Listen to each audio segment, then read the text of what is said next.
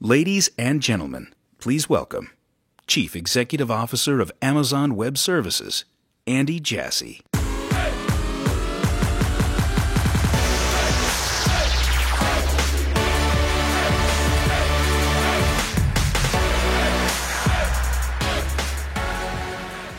Thank you, and welcome to the sixth annual AWS reInvent.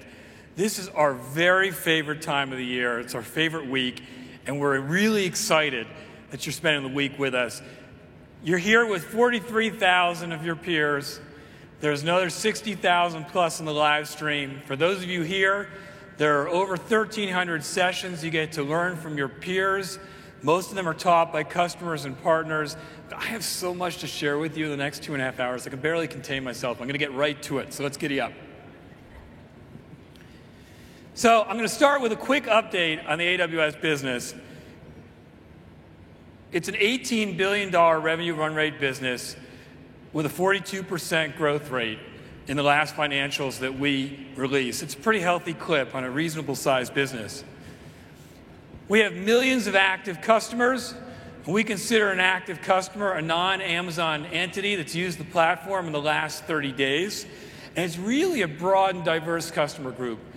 And you can see it in the startups. Most of the successful technology startups use AWS and have built their business on top of us. And these are companies like Airbnb and Pinterest and Slack and Domo and Stripe and Robinhood and Intercom and Grail and Opendoor.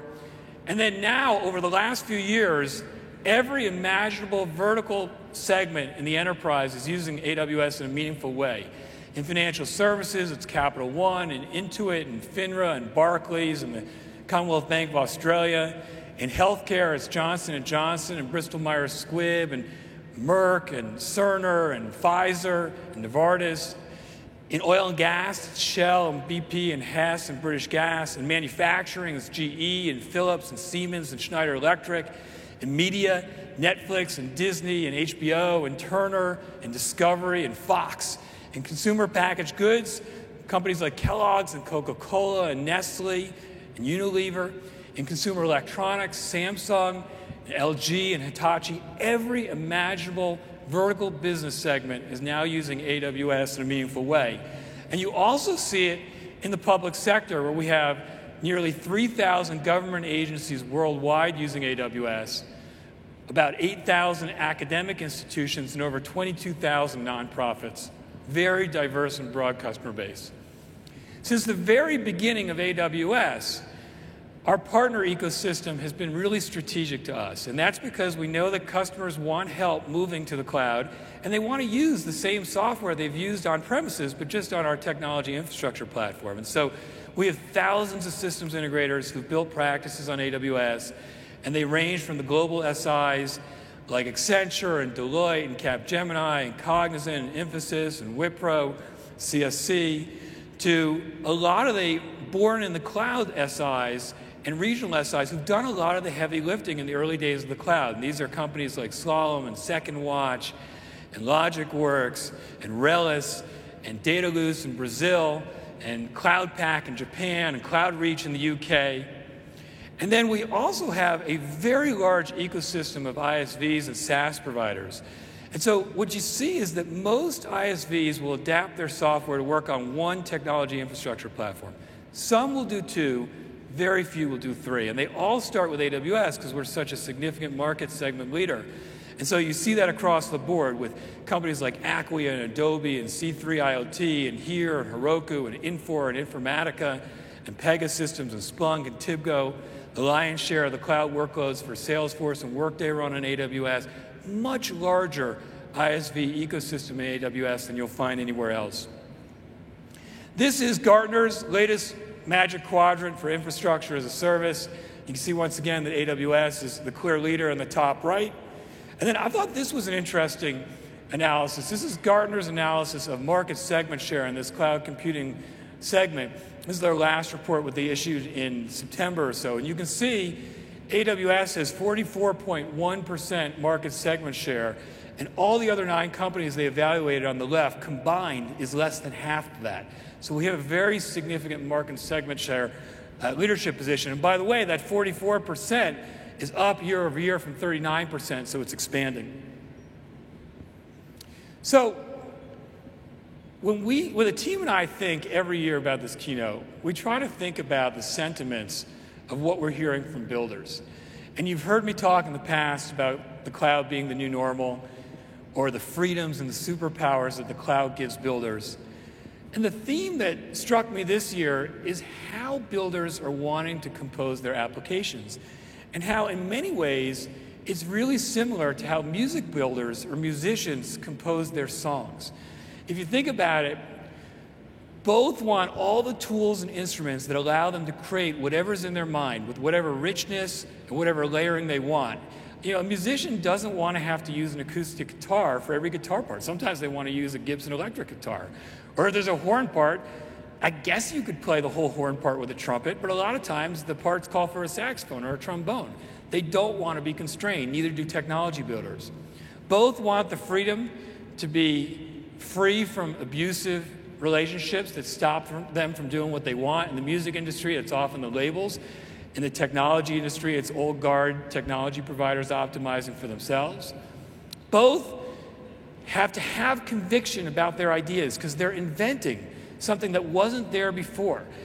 And people are going to doubt them. So they need conviction for those ideas, but they also need ways to check in and make sure they're steeped in reality.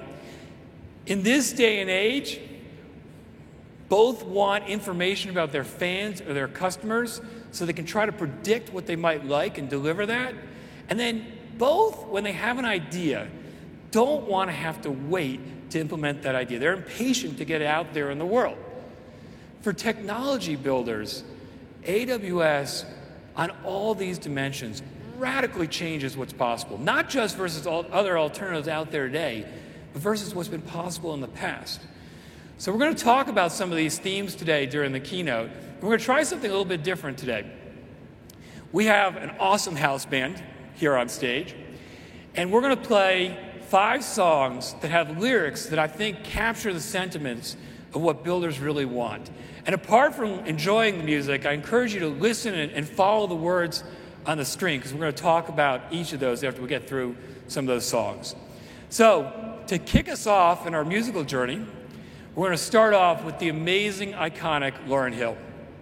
Everything is everything. After winter must come spring. So I'm going to get back to that parenthetical at the end of my presentation, but for now, let's focus on everything is everything. And when you first hear that, it might sound redundant or it might sound a little nonsensical, but if you listen to the words in Lauryn Hill's song, it's really profound. What she's saying is that people shouldn't have to suffer getting just a part of the way there when it comes to civil rights, or they shouldn't have to suffer all kinds of indignities on the way there to equality. And while I would say that technology is a lot less profound a topic than civil rights, I think Lauryn Hill's words and message applies to lots of different situations and industries, including technology. If you think about it, when you're choosing the infrastructure technology platform that you're going to build all of your applications and really your business on top of, it's an incredibly important decision. It can be the difference between whether you have a customer experience that's performant and available, whether or not you can innovate at the pace you need to, whether you can compete with other companies moving and inventing really fast, it can really relate to your survival. And when builders think about moving all their applications to a cloud and being able to build whatever they could imagine, they don't want to settle for a fraction of the functionality of the leader. They don't want to have less than their peers have because they realize that having everything is everything. And there's nobody that has close to the functionality that AWS has. And so you can look at this is I won't go through this whole architecture, but AWS, thankfully, uh, AWS has an incredibly robust and diverse and fully featured technology infrastructure platform with over 100 services. And we have, you know, at the bottom layer, we have 16 regions. A region for us is a place in the world where we have multiple data centers and 44 availability zones within those, with another seven that we've announced and 17 availability zones coming. We have every imaginable form of compute, which we'll talk about a bit, little bit later. We have object storage and block storage and archival storage and a storage gateway. We have uh, lots of flavors of relational database, a, uh, a very uh, low latency, fast, non relational database. We have an in-memory store with managed Redis and managed Memcached. We have a broad array of analytics offerings, a broad array of machine learning offerings, a broad array of mobile offerings. Uh, we have a lot of application services. These are services like caching and notifications and search and email. We have the only place where you can use the same software that you used the last 10 years to manage your infrastructure on premises, VMware, and run it seamlessly on top of the AWS cloud as well. We have depth in media services. You might have seen on Monday, we announced five new AWS Elemental media services. We have all kinds of capabilities, if you think about it, at the people level, where we have lots of account managers and professional services and solutions architects and technical account managers, and then the largest by far marketplace you'll find around. This is the most functional, most capable technology infrastructure platform by a lot. Not only do we have lots of services and more than you'll find elsewhere, but we're also iterating at a faster clip. Last year alone, we launched what we considered over a thousand significant services and features. This year, we anticipate that number will be over 1,300. So the pace of innovation is continuing to expand. Not only more services, but we also have a lot more depth and features within each of those services. And I could have filled several screens of different material here, but I just chose these six. You can look at with storage, with block storage and object storage, as well as third party storage partner integrations, nobody has much more than half of what AWS has. Or look at relational databases. We have six flavors of relational databases. We have MySQL, Postgres, MariaDB, Oracle, SQL Server, and Aurora, which is the engine we built ourselves. Nobody else has more than two. Or you can look at serverless computing, where you want to actually be able to have set up a bunch of triggers that then trigger code that you want to run. You need a lot of services that you can set triggers in. AWS has 18 of those today and counting. Nobody else has more than six. Or you can look at key management or security and compliance capabilities. Again, you won't find others who have much more than half of what AWS has. A huge difference in functionality. This is a comment that I think kind of sums up how a lot of enterprises, particularly mainstream enterprises who are now making their move to the cloud, feel when they actually start using AWS in the cloud. And this is from an IT manager at Whirlpool, which is a, a traditional mainstream enterprise that's traditionally been an IBM shop. And here's what he said recently. He said, I can't express how exciting it has been the last week to have a service and platform that creates demand. We were talking through AWS storage solutions with an internal team, and they kept asking questions, and we kept getting to say yes. Encryption? Yes. Customer encryption keys? Yes. PCI compliant? Yes. Lifecycle rules? Yes. Will it save us money? Yes. How long will it take? Give me a week. Then they said, oh, we can't move that fast. We need it in two months. No problem. This is the type of enablement you get when you move to a platform that has this type of capability like AWS. To share a little bit about how they're using the breadth and depth of AWS's platform, and it's been a big part of leading to their deciding to go all in with AWS, it's my pleasure to introduce to the stage the CEO of Expedia, Mark Okerstrom.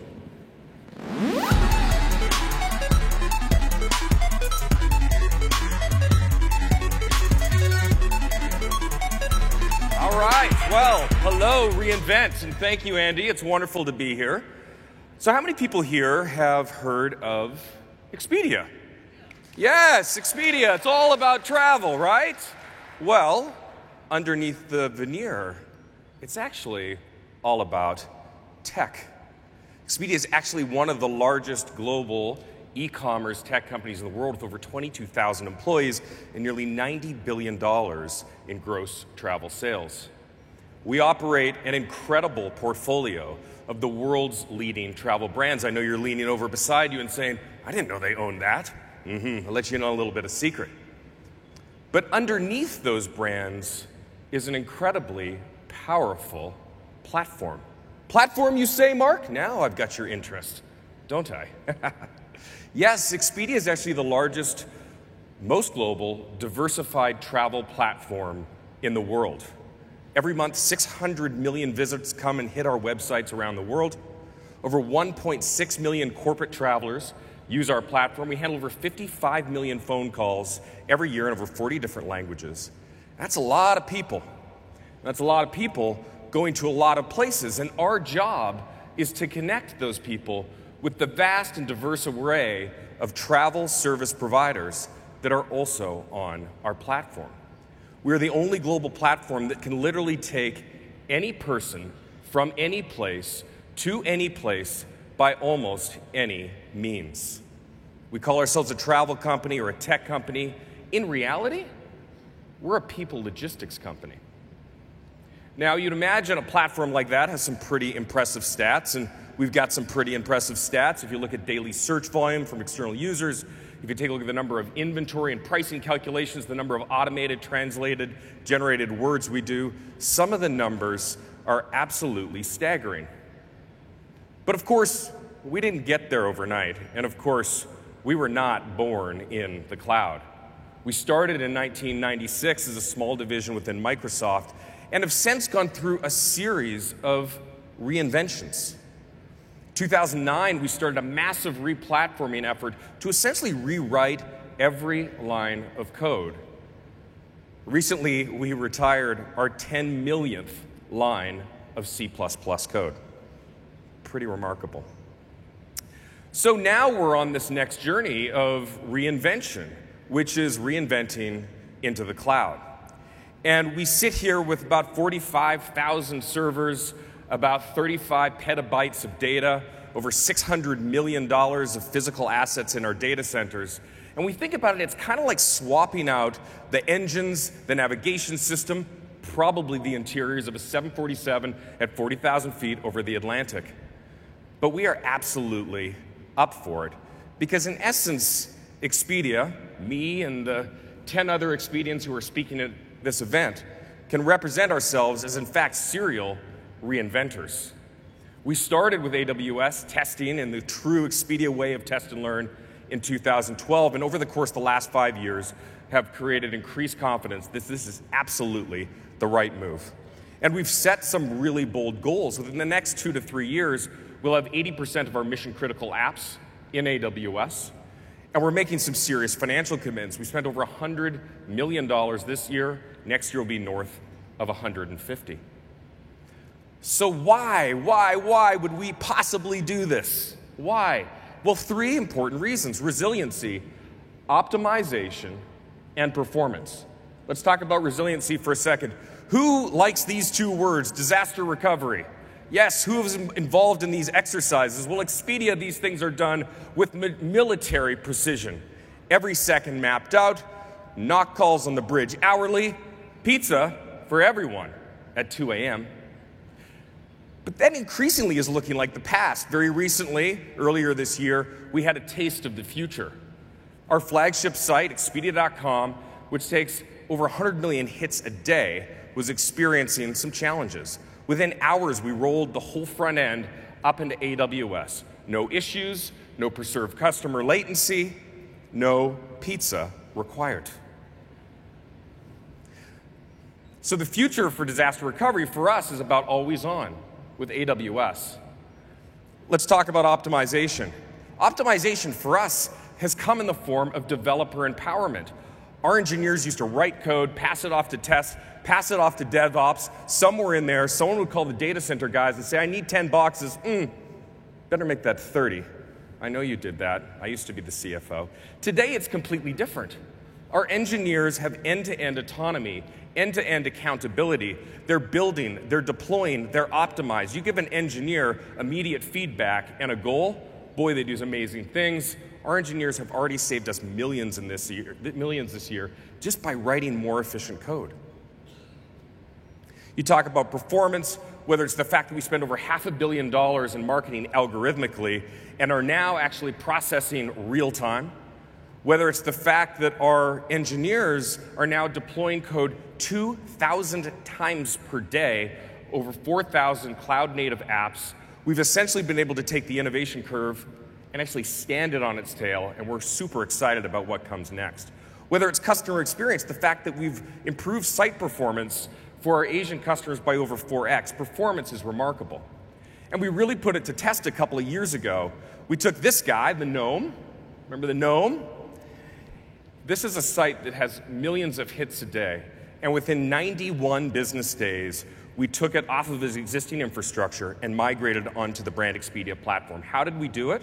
With near infinite traffic routing, scalability, and AWS. In fact, it changed the way we thought about acquisition integrations, and since Travelocity, we've done several more to huge success. Of course, AWS started as a data center outsourcer, but since that, it's become this incredible ecosystem of services. If you talk to the Expedians, we're probably using most of these. Thank you for giving back to the ecosystem. But of course, none of this really matters for Expedia unless we're delivering on our core mission. We are incredibly passionate about being customer centric. For us, it's getting closer to absolute personalization, being able to deliver to you to you, to you, the perfect set of travel search results for when you're going and what you want to do. We're scoring over 300,000 hotels every second, increasingly taking more personalized data to actually get you the perfect results, and handling nearly 18 million images, over 35 terabytes of data in AWS. We're able to serve up the perfect image to help you make the perfect choice nearly instant. We're also very passionate about being locally relevant in every market in which we operate. Our Malaysian customers need to have perfect translation. We need to have all the local places, all the local hotels, and it needs to be fast. By moving our code closer to our customer, our Malaysian customers are getting absolutely that. But let me take it up a notch. In this crazy world of ours, we're probably more interconnected than we've ever been. But if you read the news like I do, it seems like we're drifting further apart. What's the solution? Well, there's a hint in something that Mark Twain once said, which is travel is fatal to bigotry, prejudice, and narrow mindedness. In therein lies the fact that if we can physically connect with each other, understand each other's cultures, we can make this world a better place. As the world's largest travel platform and the only place that connect anyone to any place via any means, Expedia has an incredible responsibility to the world. It's something we take seriously, it's something we're humbled by, but it's something that we are incredibly energized by. And we are absolutely thrilled to have AWS alongside us each step of the way. Thank you.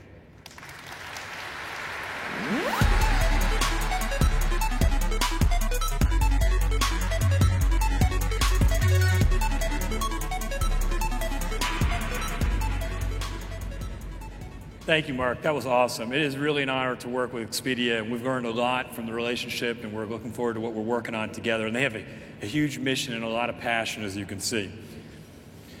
So, as you heard a little bit from Mark, I mean, their, their mission is broad, and the breadth and the depth of what AWS provides is enabling them to, to fulfill that mission. And so I thought we'd talk a little bit more about what that means to have that kind of depth. And I could kind of, again, we could look at every single area in the infrastructure technology stack and give examples of how this exists. But let's, let's take compute as an example. And if you look at compute, the three main ways that people use compute are they use EC2 instances, they use containers, and they use what people call serverless, which is really function as a service. Let's go through each of them. Let's start with instances. So you will find with AWS that we have meaningfully more instance families than anybody else. And that really matters for builders because your applications have different constraints. And so we have instance families that suit you whether your applications are compute constrained or memory constrained or storage constrained or I/O constrained or if you have uh, big data workloads, you can see the new H1 instances we launched last night, which are perfect for those. If you need to get at the hardware, but you still want the elasticity and the reliability and the scalability of AWS, we now have bare metal instances that we announced last night. If you need GPU, we have the most powerful GPU instances out there and P3 instances. And if you want an FPGA instance, we have that too. So it's that broad array of instances. And then what we do is we make all of our excess capacity at any one point available to you in a spot market. And if you have applications that can afford to be interrupted and, and be intermittent, where you use the capacity when it's available and you don't when it's not, then Spot allows you to save about 90% on the price of on demand instances, which is really useful. We have a huge spot market. And then we found that we had a lot of customers that wanted to be able to add GPU to their instances, but not have to pay for a full GPU instance, which is much more expensive. So with Elastic GPUs, we give you the ability to add a little bit of GPU to any instance type that we have. This is a much broader capability across instances than you'll find elsewhere. How about containers? More and more people are running containers over the last couple of years, in part because you can deploy in smaller chunks, and as people are building in a microservices architecture, you can encapsulate those microservices in containers, and they, they're easier to move around. And when we started working on a container service back in 2014, uh, and we launched the Elastic Container Service, or ECS, at that time, there really wasn't any broadly adopted orchestration and management system for containers. And when people asked us for a container, they said, we don't just want a container. We want something that is deeply integrated with the rest of the AWS platform. We want all the same capabilities that EC2 instances have. And so that's why we built ECS. And people really like ECS. We have lots and lots of customers using it. And there are a few reasons. First of all, because we built it from the ground up to be deeply integrated with the platform, it means it integrates with all the capabilities of the platform. You can see a lot of those services up there that it integrates with. It also scales in a much broader way than you'll find with other container services. So if you think about Expedia, they need to scale tens of thousands of containers to run their apps. And all the other container services don't scale to that level of, of, nodes that you have to scale to. And so you need something that, as big as you get, if you want to run something mission critical in production that really scales big like ECS does. And then, because we control ECS and we own ECS and we're building ECS, we can do container level integration with everything that we do. So, for instance, when we launched our application load balancer or our network load balancer, they launched right from the get go integrated with ECS, which is very compelling for people. And we have lots of customers, not surprisingly, using ECS. At this point, we have over 100,000 active clusters uh, or containers at any one point, and every week, hundreds of millions of containers are being launched. And we have lots of customers running them that range from Capital One and Mapbox and GoPro and McDonald's. But over the last 18 to 24 months, lots of people have become interested in Kubernetes. And uh, if you think about it, Kubernetes has the resonance there is very high, and the vast, you know, the majority of Kubernetes that runs on the cloud today runs on top of AWS. So, you know, a recent CNCF survey that they did showed that 63% of the Kubernetes that's running in the cloud is running on AWS. And yet, for customers who want to run Kubernetes on top of AWS, there's work to do. You know, you have to deploy a Kubernetes master and Kubernetes workers, and then you have to, if you want high availability, you have to do that across multiple availability zones, and you have to configure them to talk to each other and load balance and fail over. It's just work. And so our customers said, well, it's great that we're running Kubernetes on top of AWS, but is there something you can do to make that much easier to run? So today I'm excited to announce a new service called the Amazon Elastic Container Service for Kubernetes, EKS.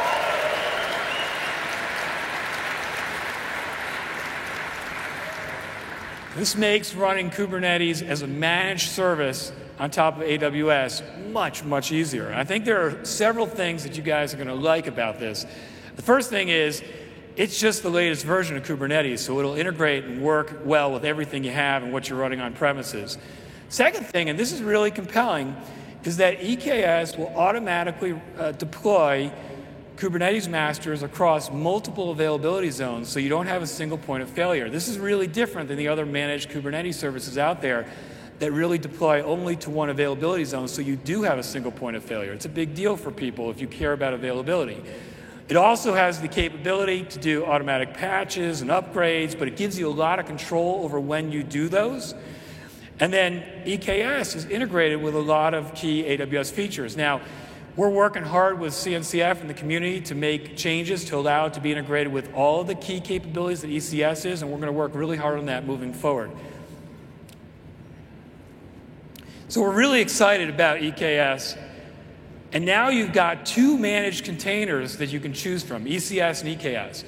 And people are excited about that, but what we've heard from customers is managed containers makes our life much, much easier. Thank you very much. However, there's always a however. It would be great if we could run containers without having to worry about servers or clusters of these things.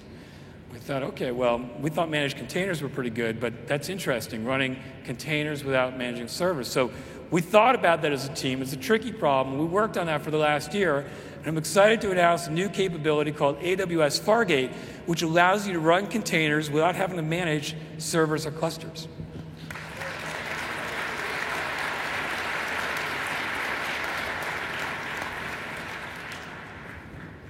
So Fargate is really simple to use. You just package your application into tasks, which people are used to doing. You get to manage this at the task level.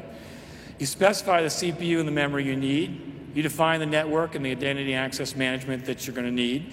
And then you upload everything to Fargate, and Fargate deploys those tasks for you and then automatically scales it out across multiple availability zones. It'll auto scale for you, so there's no servers, no clusters, no provisioning. It sets up all the uh, um, surrounding infrastructure you need to be able to run this thing really hands off the wheel. It totally changes the way that you can run containers. People want to run containers at the task level if they can instead of the server level. And Fargate radically changes how you can now run containers. Very excited about this. Let's talk about serverless. So, if you think about it, three years ago, AWS pioneered this event driven serverless computing space with the launch of Lambda.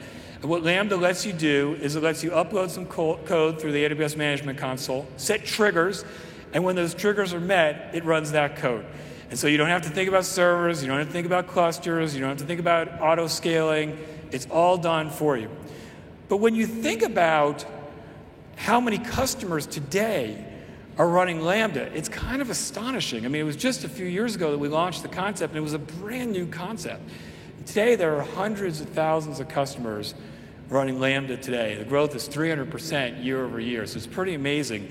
Again, you see lots of companies you may have heard of, like FINRA and Thomson Reuters and Fannie Mae, and it's clear that this is not just a fad. The growth in Lambda is showing people that many want to go right to the serverless step and not have to think about servers and clusters at all. When you think about serverless computing, it's not just function as a service, which Lambda is. That's really important. But if you want to run an application end to end that's serverless, you need other capabilities. You're going to need a service that helps you create APIs to connect all the other services you want to communicate with and set triggers and take action on and you can use API Gateway for that. Or if you're running a full serverless app with all these triggers and all these functions and all these actions taken, you want something to orchestrate all that. And you can use AWS step functions for that. Or if you want to know what's happening at various spots of your app, because there's so many things that have to orchestrate, you can use X-Ray for that. So it's not just function as a service, it's all those other capabilities that allow you to run an application end to end. And then, of course, you want to be able to set triggers on lots of services so that you can take action on lots of services and have really a fully functional server, serverless app. We have 18 of those services you can set triggers, and as I said earlier, nobody else has more than a third of those.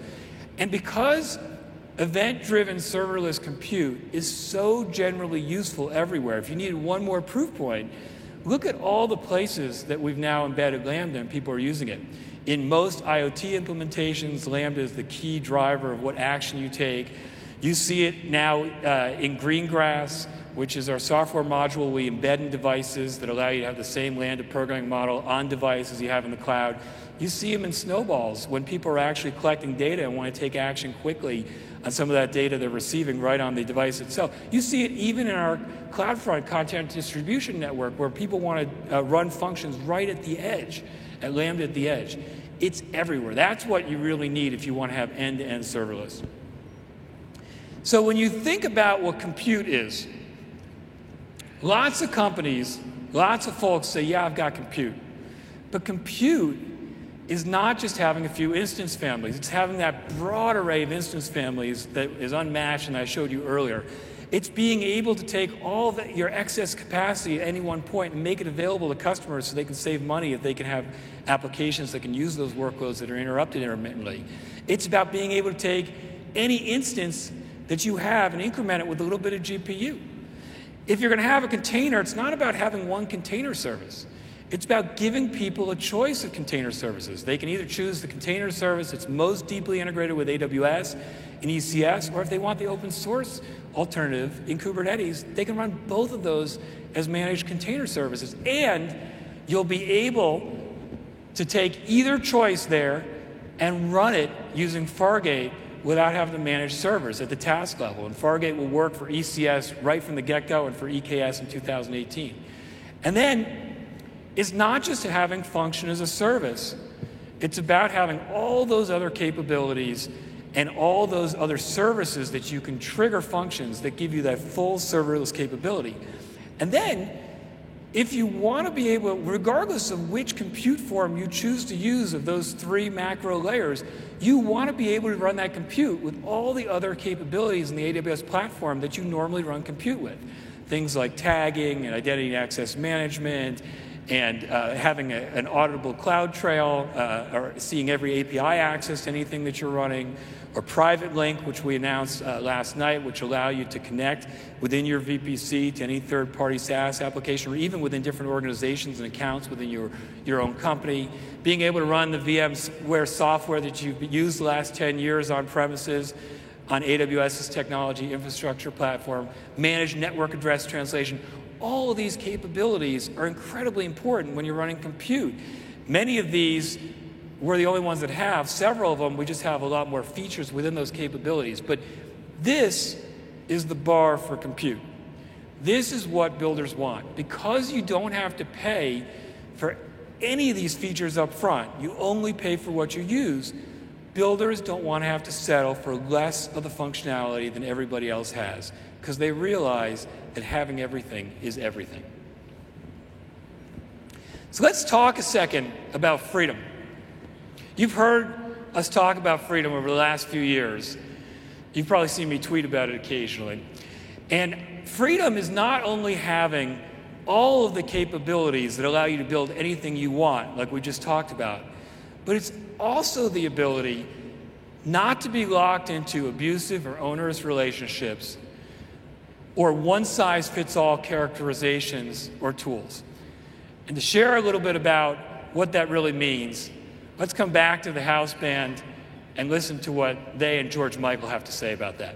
I don't belong to you, and you don't belong to me. I like those words. I think that's what builders really want. And I think they especially want it in the database space. And if you think about it, the last 20 years have been a very uncomfortable, unpleasant place for most companies with the database providers they've had to use. These are companies that are very expensive, that have high lock-in, lock-in are proprietary, and really are abusive to their customers. These are folks that don't care very much about their customers.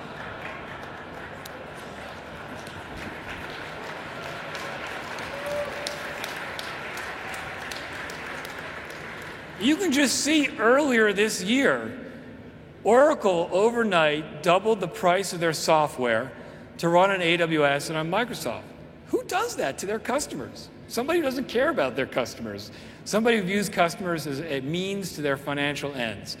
And it's why customers are trying to move as fast as they can to the open engines. These are engines like MySQL and Postgres and MariaDB. But to get the same type of performance on those open engines that you get on the commercial grade databases, it's possible, but it's hard and it takes work and it takes tuning. We've done a lot of it, it's not easy to do.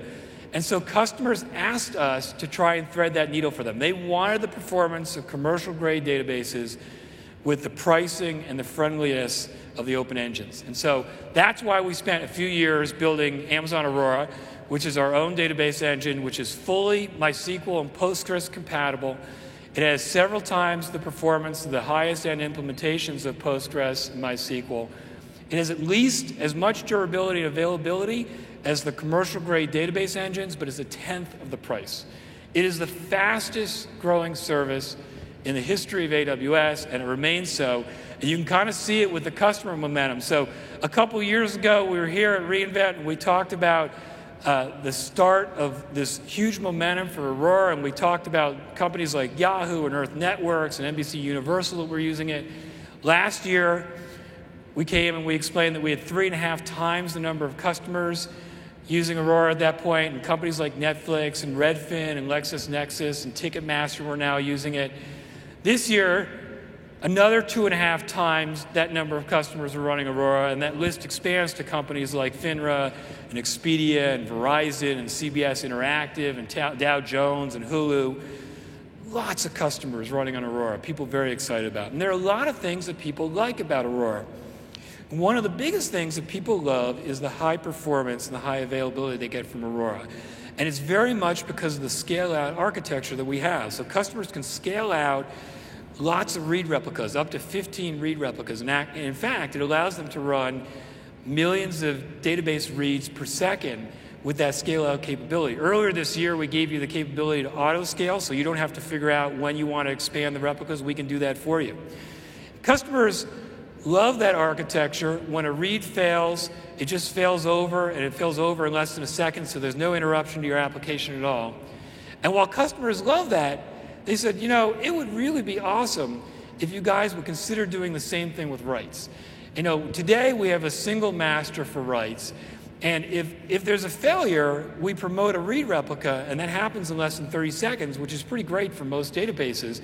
But people said, gosh, could you still try and find a way to make it as seamless as you have it for reads?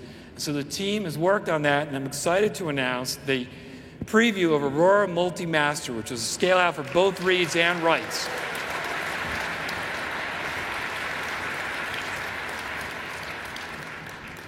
And so with Aurora Multi-Master, it creates multiple reads and writes uh, and master nodes across multiple availability zones. It means it allows your applications to transparently tolerate failure of any of these masters or even an entire availability zone. And if one of your writes fails now, instead of the about 30 seconds, it'll fail in 100 milliseconds. It'll have completely no impact to your application. It becomes the first relational database service with scale out across multiple data centers. You can see, even with Oracle RAC, the advice and the base implementation is that you, are confined to a single room within a, a single availability zone or, or data center Multi-master Aurora scales out reads and writes across multiple data centers. And then you also, because it's a true relational database that's SQL compliant, you don't have to rewrite your applications with some kind of proprietary language. We are uh, opening the preview today for single region multi-master. We will add multi-region multi-master in 2018.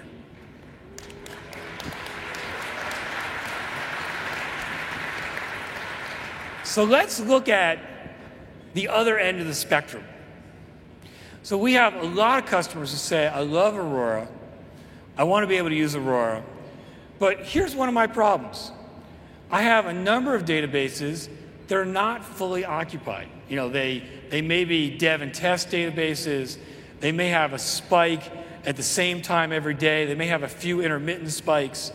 And today, my alternatives are I have to buy software, put it on a machine, and run it all the time, which is paying full price for both the software and the machine. Or I can use a managed service like Aurora, but again, I'm paying for that database instance the entire time, regardless of how busy it is or isn't. And customers said, well, is there a way that we can use Aurora, but also only pay for what we use? So again, the team went back and thought about this. It's not a simple problem, I might add. And I'm excited to announce the preview of Aurora Serverless.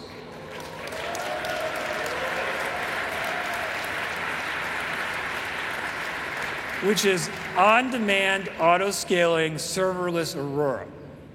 And so what you get here is you get all the capabilities of Aurora.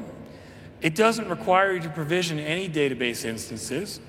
It automatically scales up when your database is busy, scales back down when it's not. It starts up on demand and shuts down when it's not in use at all, and you pay only by the second when your database is being used. That is pretty different.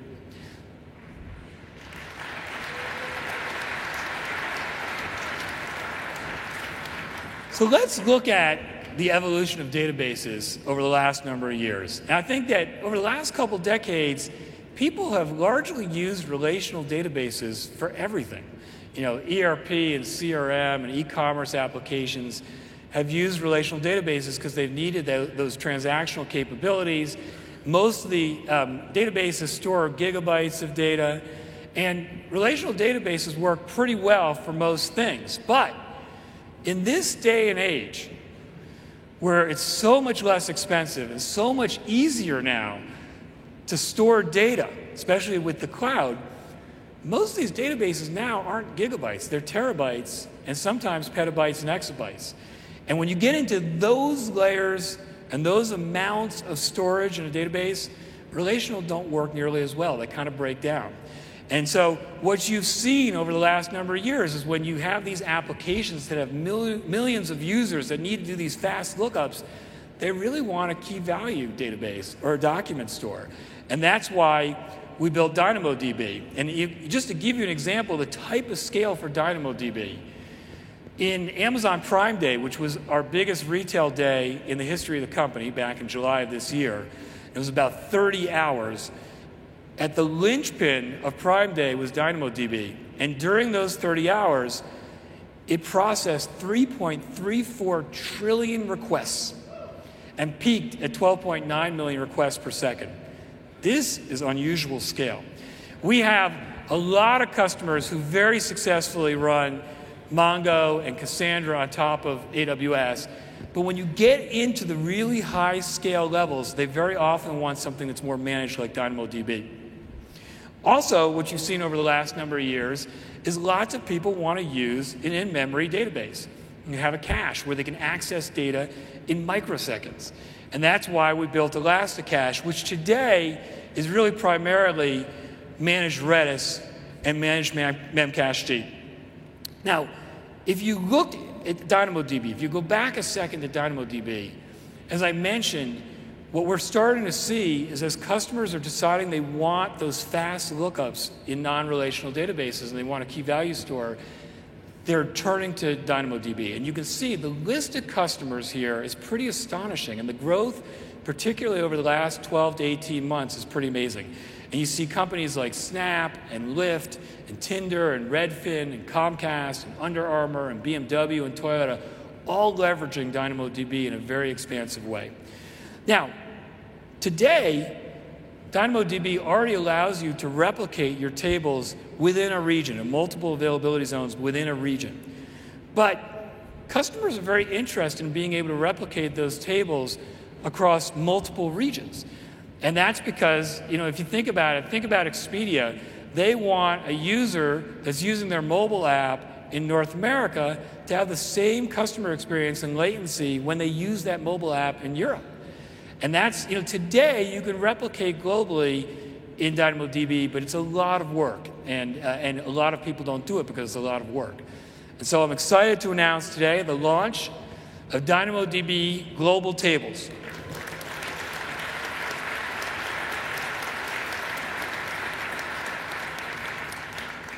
which becomes the first fully managed multi-master, multi-region database in the world. And so global tables, is pretty exciting. Um, now your data is replicated across multiple regions. Um, it means that you can benefit from the same low latency in every region that you decide to deploy it in. Um, it's, uh, as I mentioned, it's especially important for customers who are global end users who want the same customer experience. It's really simple to set up. Uh, it's just a few clicks that, uh, that you have to do. You now, with, with the ability to have global tables, you can now withstand an outage in an entire region. So it's huge uh, reliability capabilities it also gives you, and this is generally available for you today.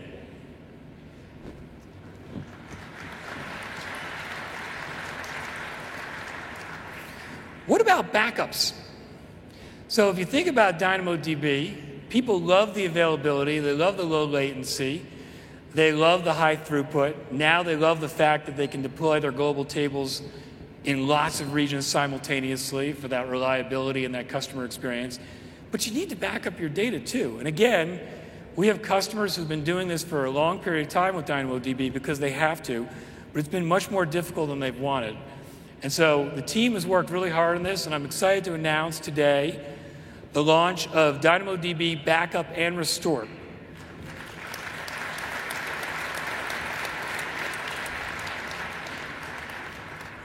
So this will allow you to do on-demand continuous backups. You can instantaneously back up everything in your database. You won't find that capability anywhere else. And then you'll also be able to do point-in-time restore up to the second for the last 35 days. Again, capability that's really important if you have some kind of application error or corruption of your data. Um, this, you can back up hundreds of terabytes of data that are serving large applications with single millisecond digit latency. And you can do so without any interruption to your application. This is, again, something you won't find anywhere else. On demand backups is generally available today, and point in time restore is coming in early 2018.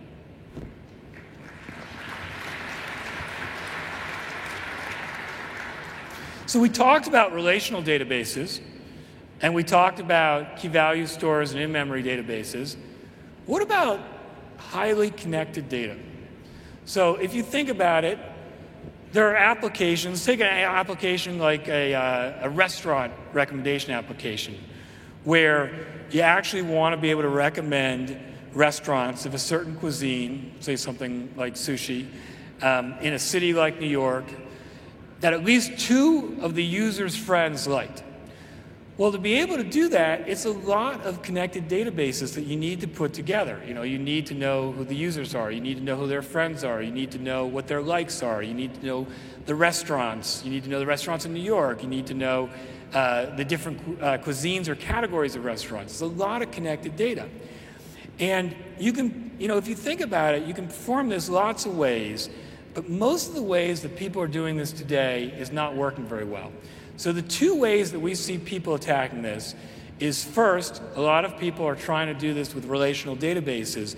The problem is, the relational model, when you try and represent the data this way, you end up with multiple tables with multiple foreign keys, and, and very quickly your queries break down and, and, and slow down and become unwieldy. Or a lot of people are trying to solve this with either open source or commercially licensed graph databases. The problem is with the open opportunities, it's really hard to get the availability that you want, and it's really hard to get the scalability that you want. And then with the commercial options, they're either too expensive or they make you make choices like, do I want to use the property graph like Apache Tinkerpop, or do I want to use the RDF graph model? And a lot of times, people don't want to choose one. It depends on the application. So what people really want is they want a fully managed graph database that's fast, that's reliable, that's scalable, that doesn't force them into one size fits all choices. And that's why we're excited to announce today the launch of Amazon Neptune, which is a fully managed graph database.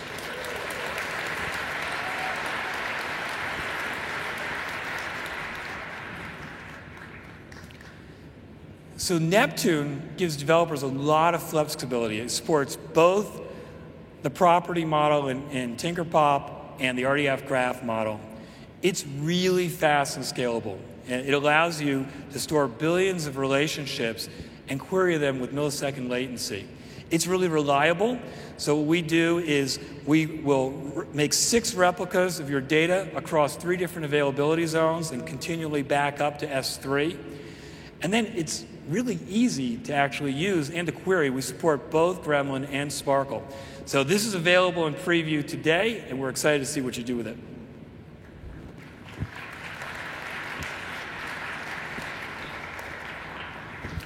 So if you think about it, the landscape of how people use databases today is really different from what's been the case over the last number of years. You don't use relational databases for every application.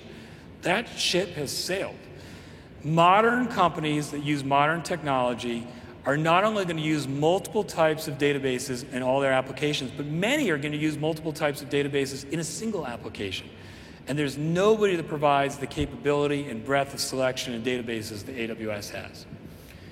So let's think about what we've talked about so far. We talked about how builders want all the capabilities that are out there so they can build whatever they can imagine. And we've talked about how builders also want to be free from onerous and abusive relationships or one size fits all solutions. I think another thing that you see with builders is that when they have a brand new idea or invention, they need to have conviction for that idea. And yet, they also have, way, have to have ways of trying to figure out whether they're steeped in reality with this new idea. It's a really interesting and hard balance in almost everything, including business. So let's see what our house band and one of my very favorite bands, the Foo Fighters, have to say about that balance. This, I think, is one of the most interesting balances when you think about new ideas having blind faith but no false hope. And if you think about it as an inventor, whether you're Dave Grohl and the Foo Fighters inventing Congregation, that song, or whether it's all of you inventing all the customer experiences that you're building, you have to have conviction in your idea. If you're inventing that something new, you don't know if it's going to work or not. And along the way, I promise you, you're going to have lots of people doubting you. I've, you know, I've, I've lived through so many of those. And if you don't have that conviction, great ideas die in the vine. And I have seen so many great ideas die in the vine because builders haven't had that conviction. And yet, it's really important, in addition to having that conviction and blind faith about your idea, that you have ways to get customer feedback so you make sure that you're steeped in reality. Now, one way you can do it, you can ask customers, and that actually we find incredibly useful. It drives a lot of our behavior in AWS. But when you're doing it across the scale that all of us are doing it, it isn't the most scalable way to do it. And so the most scalable way to do it is to have great analytics.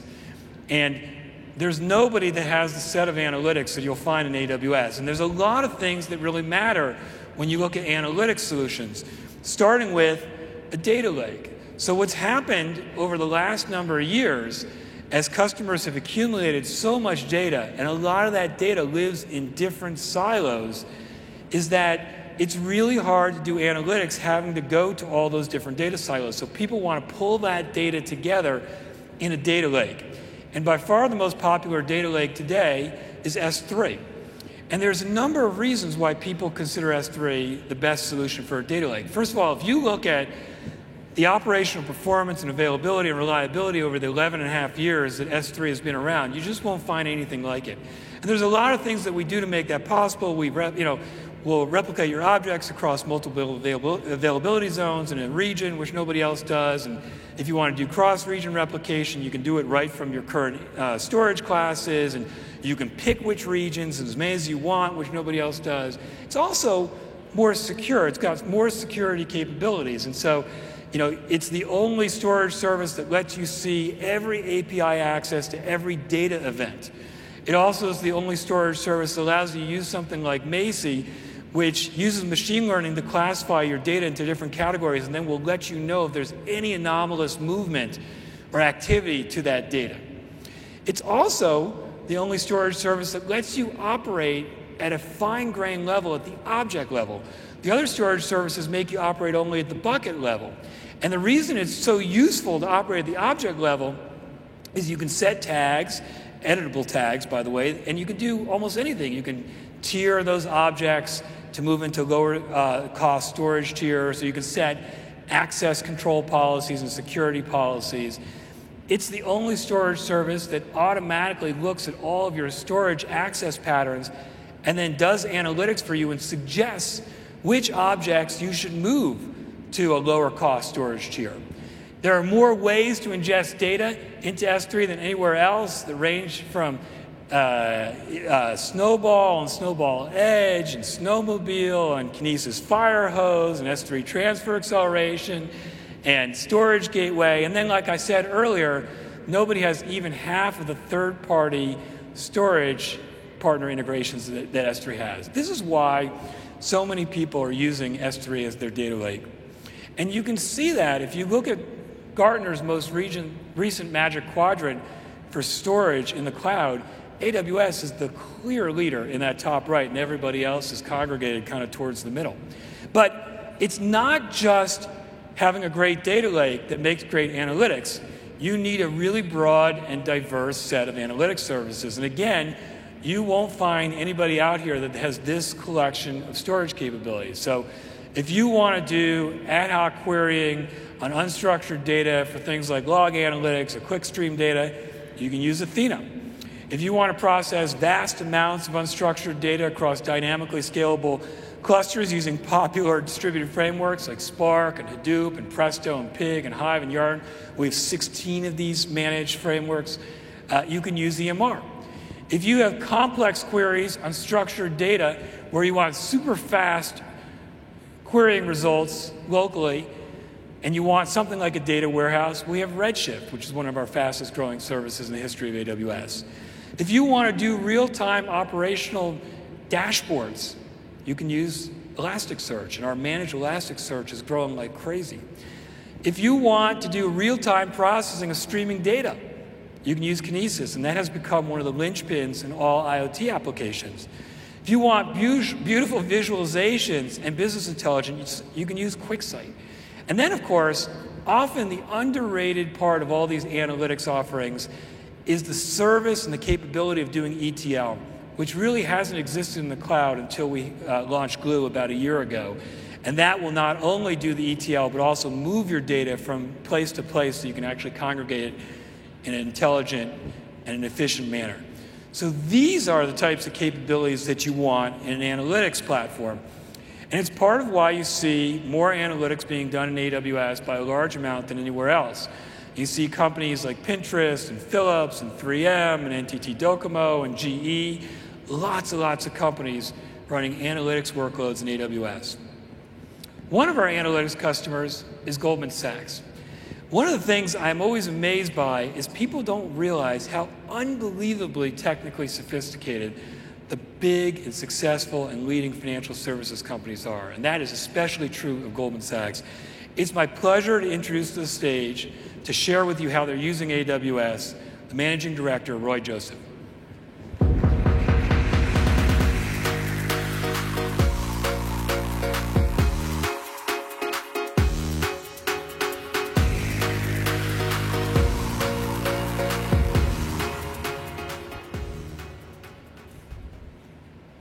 Thank you very much, Andy.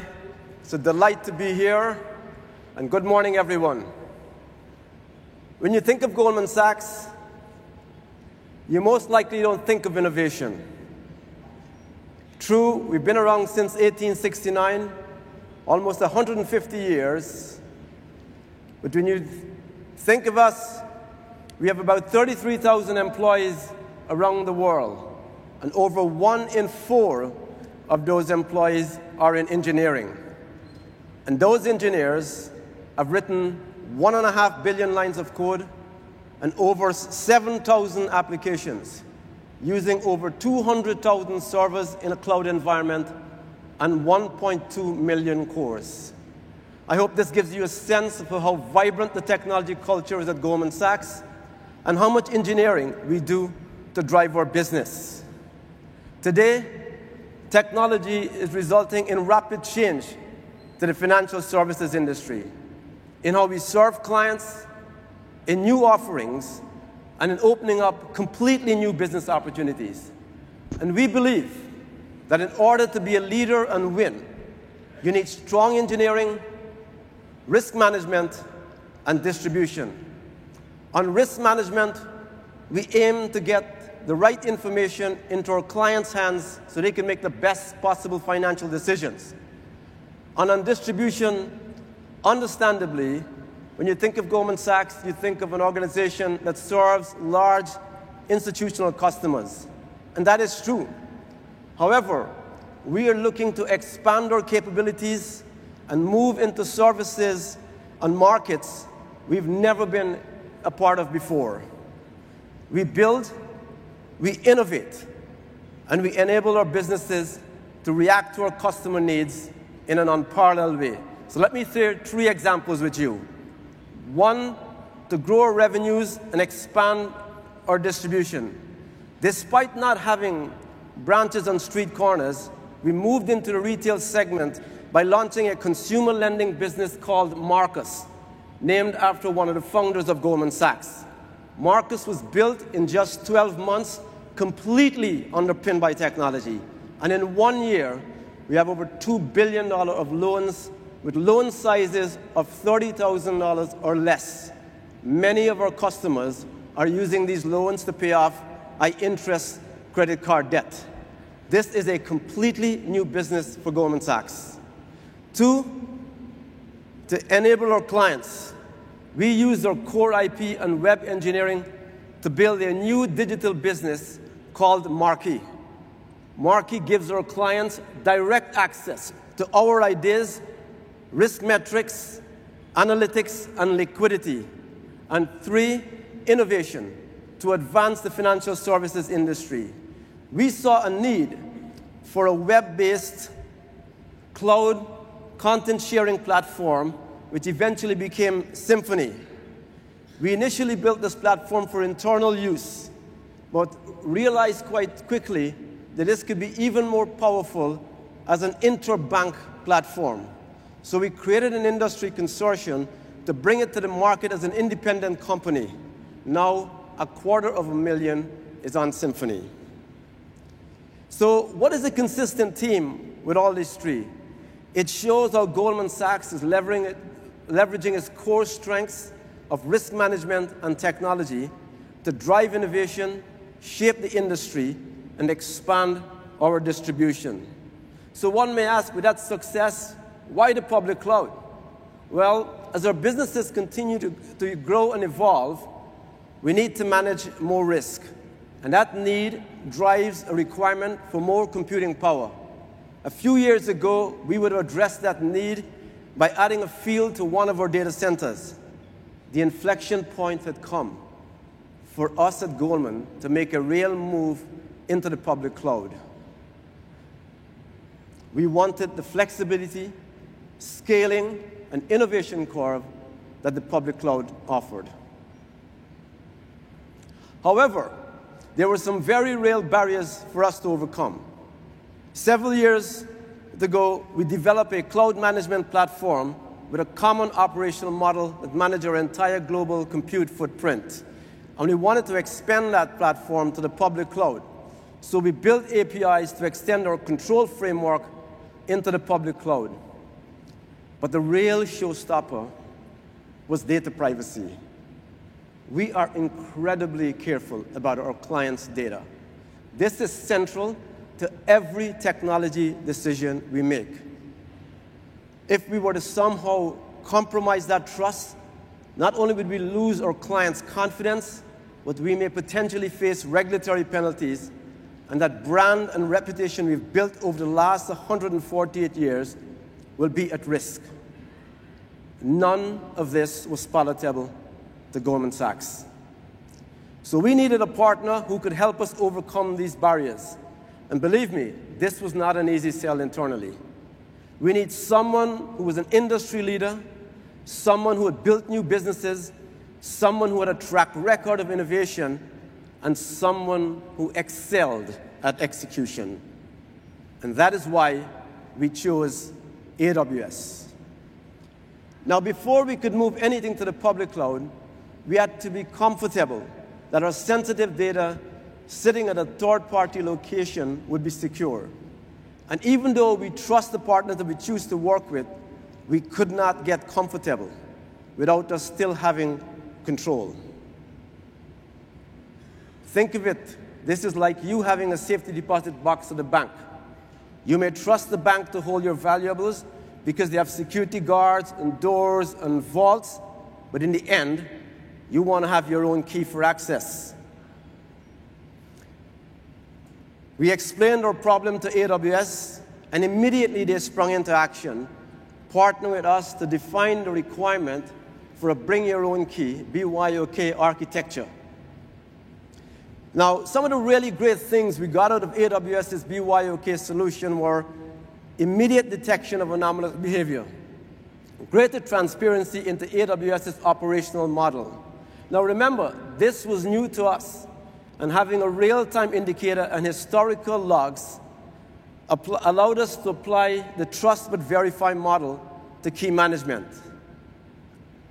And by the way, having BYOK natively in AWS also simplified our stack.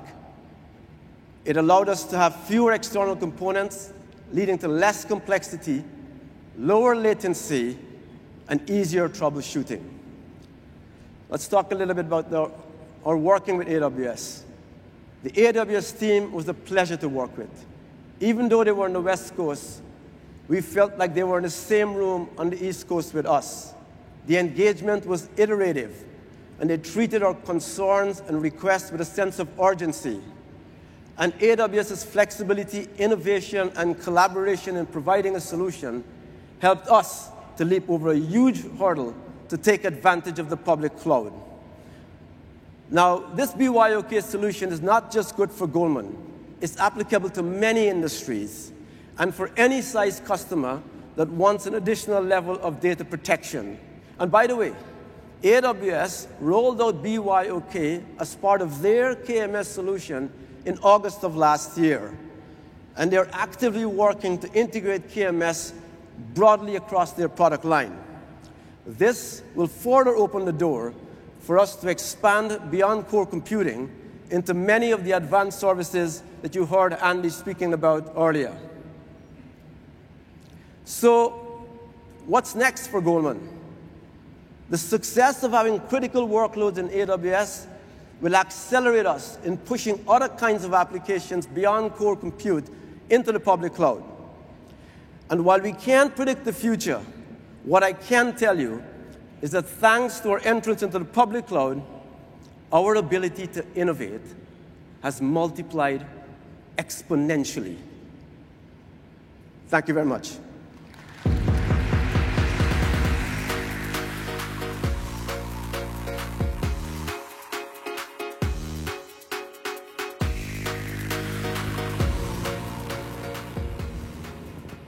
Thank you, Roy. That was awesome, and it's really an honor to be working with Goldman Sachs. And we have learned a lot already from them. And you heard them talk about bring your own key. Uh, just having the opportunity to collaborate with strategic partners like Goldman Sachs is one of the things we live for in AWS. So we're excited about the partnership and what we're doing together. So if you think about what people want in analytics, they really want to be using S3 as their data lake. They really want a broad array of analytics services. They want the right tool for the right job. And because so much of what we do is driven by what customers tell us they want from us, and we deliver frequently when we get that feedback, customers tell us a lot of things. And let me share with you one of the things that they're asking us for in the analytics space today. So if you think about it, most customers use S3. However, they store a lot of data and objects that when they're doing analytics, they only need a portion of the data in that object. So let's say, for example, you're a retailer and you have 20 retail stores, and every day you store all the sales data for those 20 stores in an object, and you do that every day. And then somebody comes to you and says, Hey, could I get the sales data for the last 30 days for just one of those stores? Well, what you usually have to do is you have to pull out the objects for the last 30 days, all those objects, which have data from the 19 other stores that you're not trying to get analytics from. And then you have to extract just the data from that one store you're trying to get analytics for. And then you do your processing and analytics. So it's more time consuming that way, it's more expensive that way, and there's a lot of heavy lifting for applications. And people said, well, is there a way that I can just pull out the data that I want, just filter the data that I want to move faster and spend less when I'm doing analytics and my applications are accessing S3 as a data lake. So the team went to work on that, and I'm excited to introduce a new capability today, which is S3 Select, which allows you now to pull out only the, uh, the data you need in objects from S3.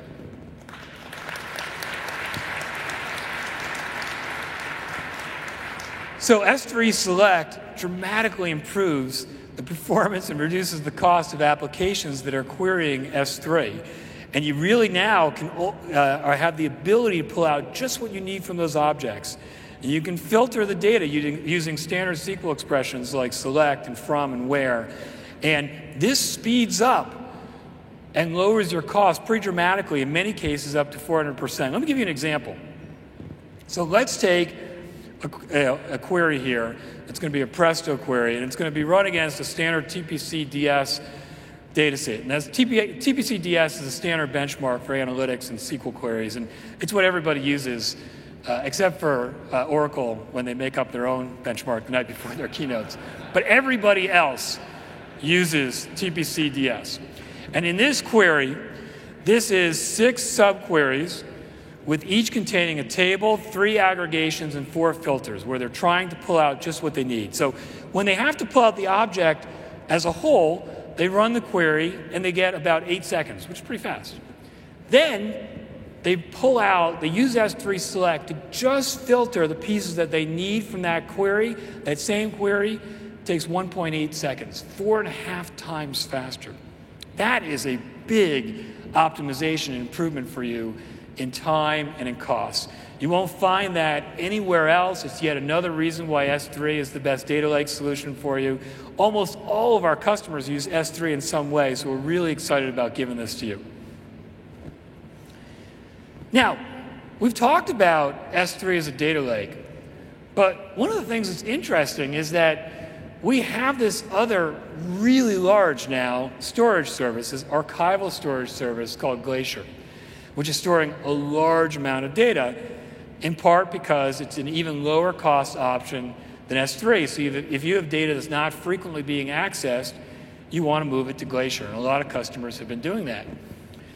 But one of the challenges with any of these archival storage solutions is it's just really, really hard to query. You know, uh, it takes a long time. You have this, all the same problems I was mentioning earlier around not being able to pull out just the data you want. And increasingly, what our customers have said is, we love S3 as our data lake, but we wish we could extend our data lake to also include Glacier because we have so much data that we're storing in there. And so I'm pleased to announce the launch of Glacier Select, which now allows you to run queries directly on data stored in Glacier.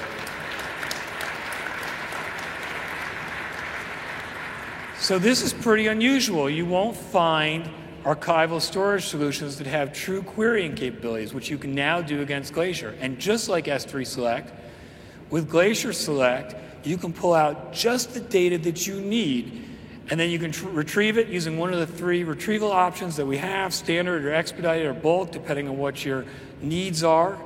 And the important piece above all else now is that your data lake capabilities just got broader because now it's not just S3, it's S3 and Glacier, which is super exciting. So, we just talked about how analytics allows builders to have blind faith but no false hope, and how people want the right tool for the right job and what a fully capable analytics offering looks like. What about machine learning?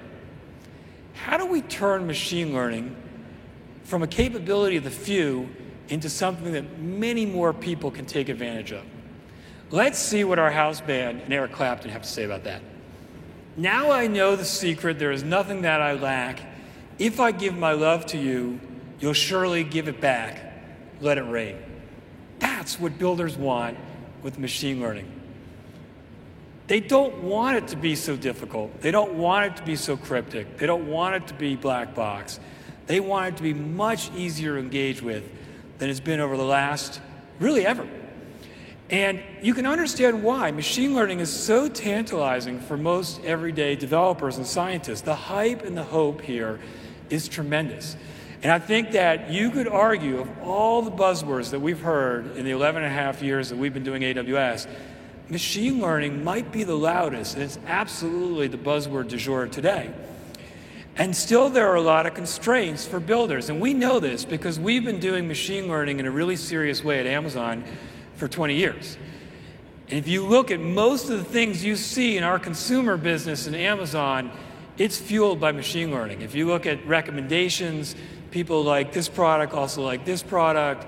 If you look at um, the pick paths that we optimize for robots in our fulfillment centers, if you look at what we're doing with Prime Air and the drones that we're programming, if you look at the natural language understanding and the short form automatic speech recognition in Alexa, if you look at what we're doing with the revolutionary concept of being able to walk out of a store without having to check out in a checkout line, those are all informed and fueled by machine learning and deep learning.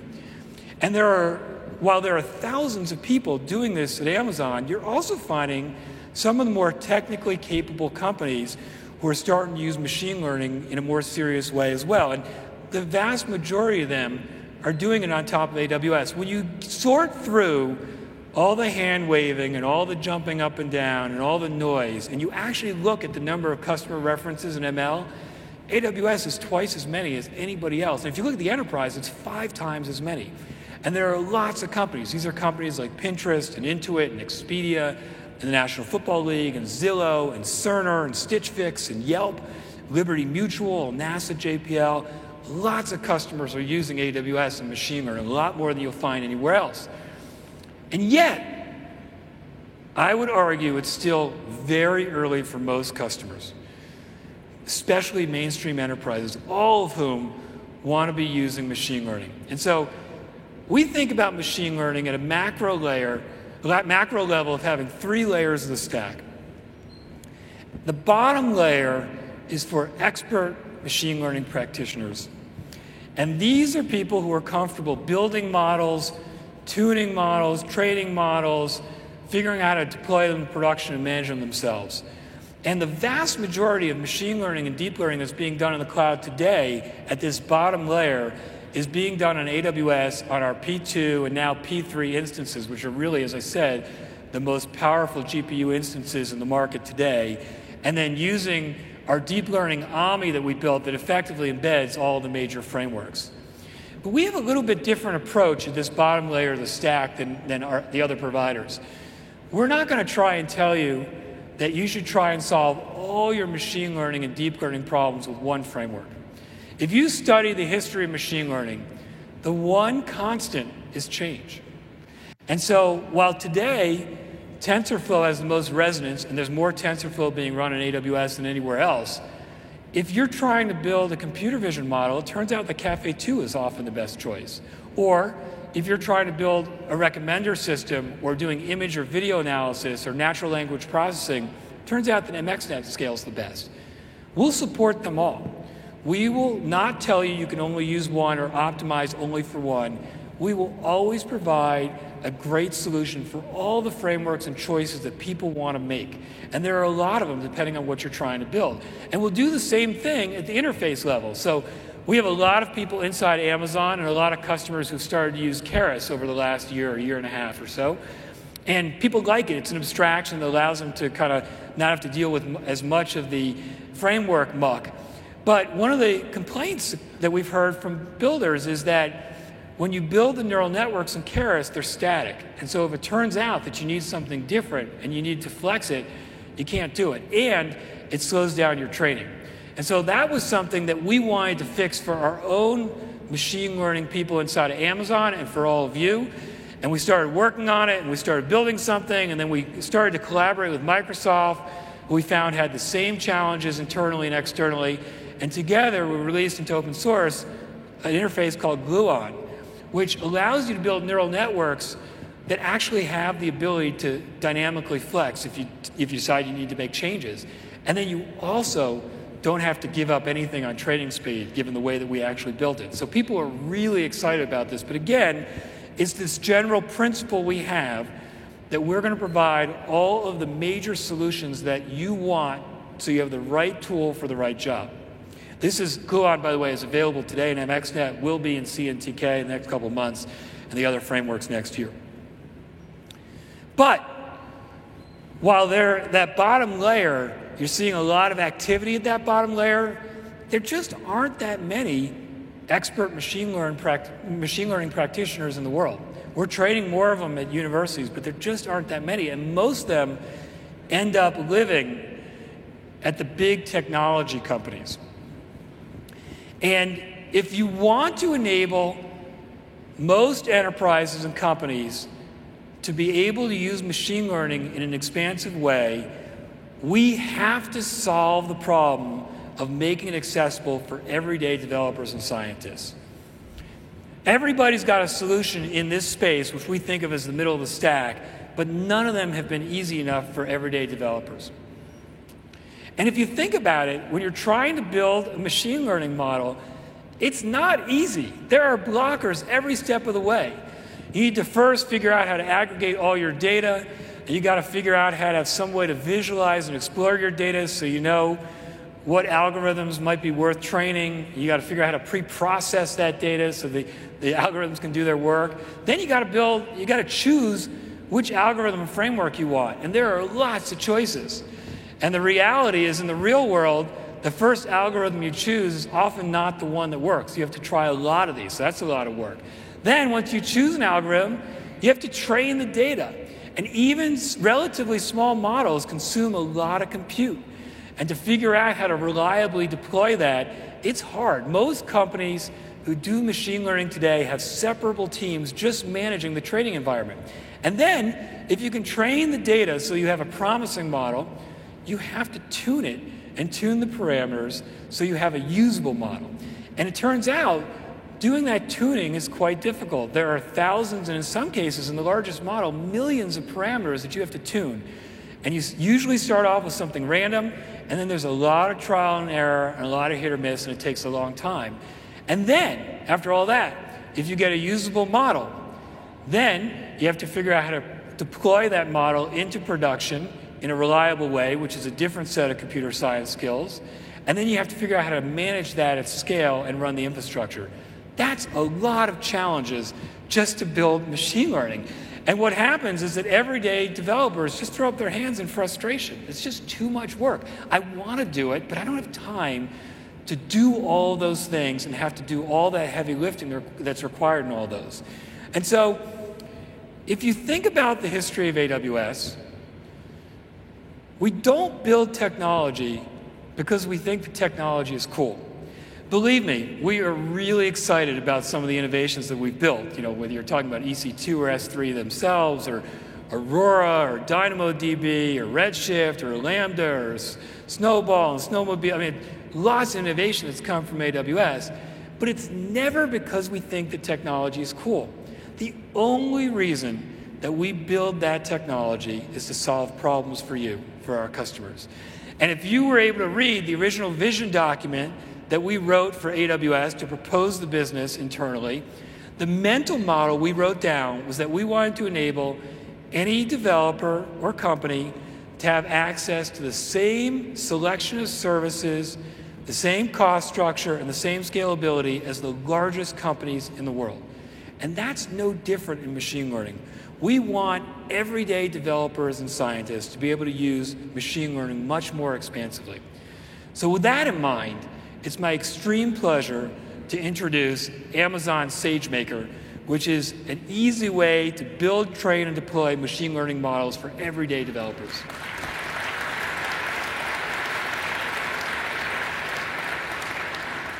So let's look at these blockers I talked about earlier and look how they're different. So you can prepare and store all your data in S3 in the data lake, and then use Glue to move that data from various places and do some of the transformations.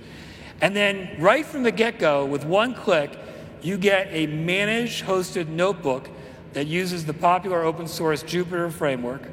And we have lots of notebooks, notebooks that we've pre-built that you can use that are optimized for various use cases, or you can choose to, write, to import your own.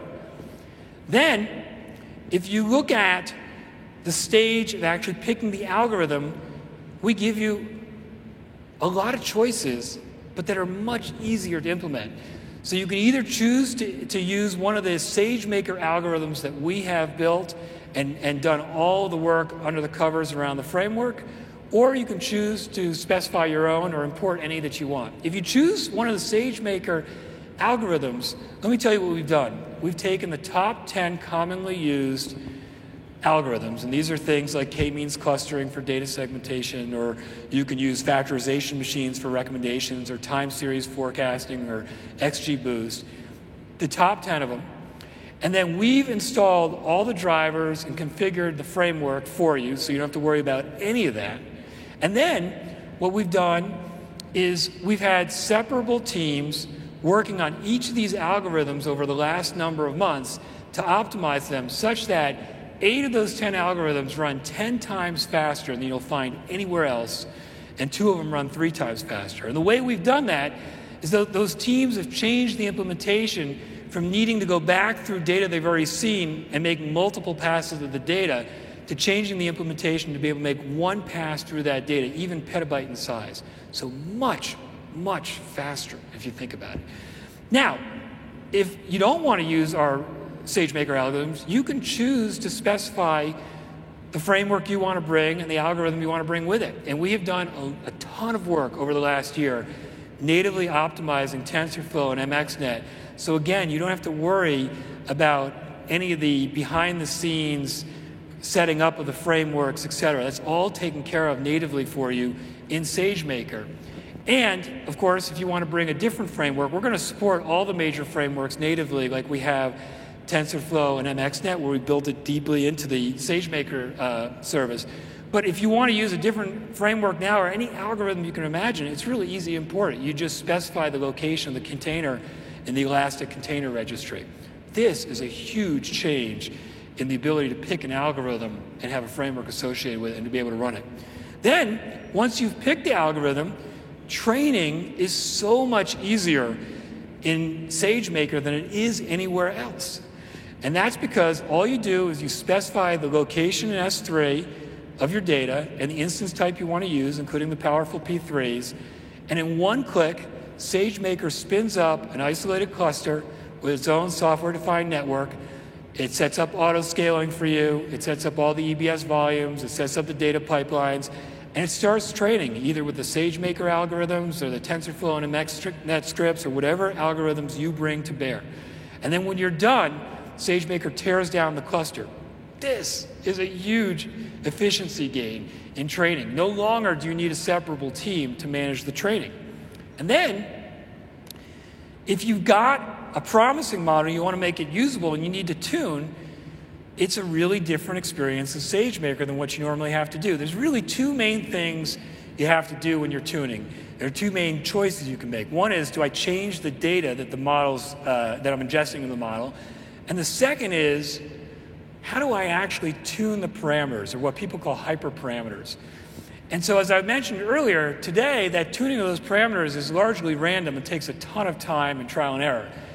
What we've done in SageMaker is we built a feature called hyperparameter Optimization, or HPO. And so with hyperparameter optimization, you can check a box at the beginning of tuning, and it will do that HPO for you. And what it does is it spins up multiple copies of your model, and then it uses machine learning to inform the machine learning model. So it looks at where, with each change we make across that parallelization of your models, which are having the impacts, and the model gets smarter, and it's much, much faster to tune those parameters. And by the way, again, you're, you're tuning thousands and sometimes millions of parameters. So, what it means for machine learning model builders now is that you don't have to worry about the tuning of the parameters. You just have to worry about should I change the amount of data or what type of data I should infuse into the model. This is a huge weight off of builders' backs. And then, when you want to actually go deploy the model to production, all you do is you pick the instance type you want to use, the min max number of EC2 instances, and you one click your model to production. And SageMaker will deploy it across multiple availability zones. It'll set up auto scaling for it. It'll set up the secure HTTPS endpoints so it can easily connect to your application. And there you are. That's all you have to do. There is no other solution out there that lets you do close to this easy a deployment to production. Then, additionally, we have the ability to allow you to do A B testing. So you can test your new algorithm before you deploy it to production against your current algorithms or whatever your current method is of actually making re- recommendations to customers, which also is super useful. And then, when you got to go manage this thing at scale, once you're in production, SageMaker manages the compute infrastructure on your behalf. It not only does the auto scaling, it performs regular health checks and it handles node failures under the covers and applies security patches and does all kinds of routine maintenance and all this with CloudWatch monitoring and logging available for you. So one other cool thing here is that we built SageMaker in a modular, modular fashion. So that means that if you want to build and train an algorithm, but run it in production somewhere else, you can do that. You just use the build and train capabilities of SageMaker. Or if you want to build and train an algorithm elsewhere and host it and run it in production in SageMaker, you can do that as well. This is a big deal for everyday developers and scientists in machine learning, and this should make it much more accessible for customers. We're really excited about this.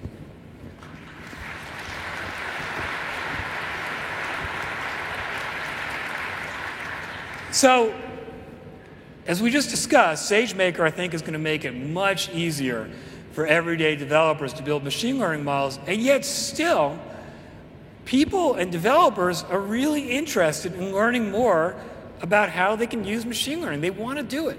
And so they're reading all kinds of literature, and there's some code samples they can play around with. But I think for any of us who have had to learn something new that's got any kind of complexity, there's no substitute for hands-on training and application.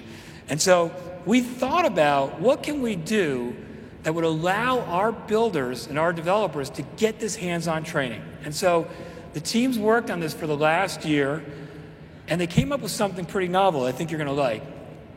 I'm introducing AWS DeepLens, which is the world's first wireless deep learning enabled video camera for developers.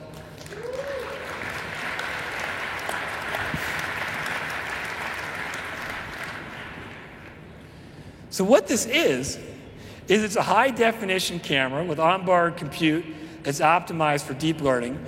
And it comes with computer vision models that we've already built that you can use right on the camera, or you can build your own in SageMaker and import them over the air via the console with a few clicks to DeepLens. It has Greengrass in it, so in addition to running the models, you can program Greengrass to run various Lambda triggers. There's lots of tutorials and pre-built models for you so you can get started right away. And in fact, we believe that you'll be able to get started running your first deep learning computer vision model in 10 minutes from the time that you unbox the camera. You can provide and you program this thing to do almost anything you can imagine. So for instance, you could imagine programming the camera with uh, computer vision models where if you recognize a license plate coming into your driveway, it'll open the garage door. Or you could program it to send you an alert when your dog gets on the couch. Really, you can do almost anything. And it's going to give you an opportunity to, again, get exposure and learning very quickly in a way that you haven't been able to do before. And so, to share with you a little bit more detail on how you can use both SageMaker and DeepLens, it's my pleasure to introduce to the stage the inimitable Dr. Matt Wood.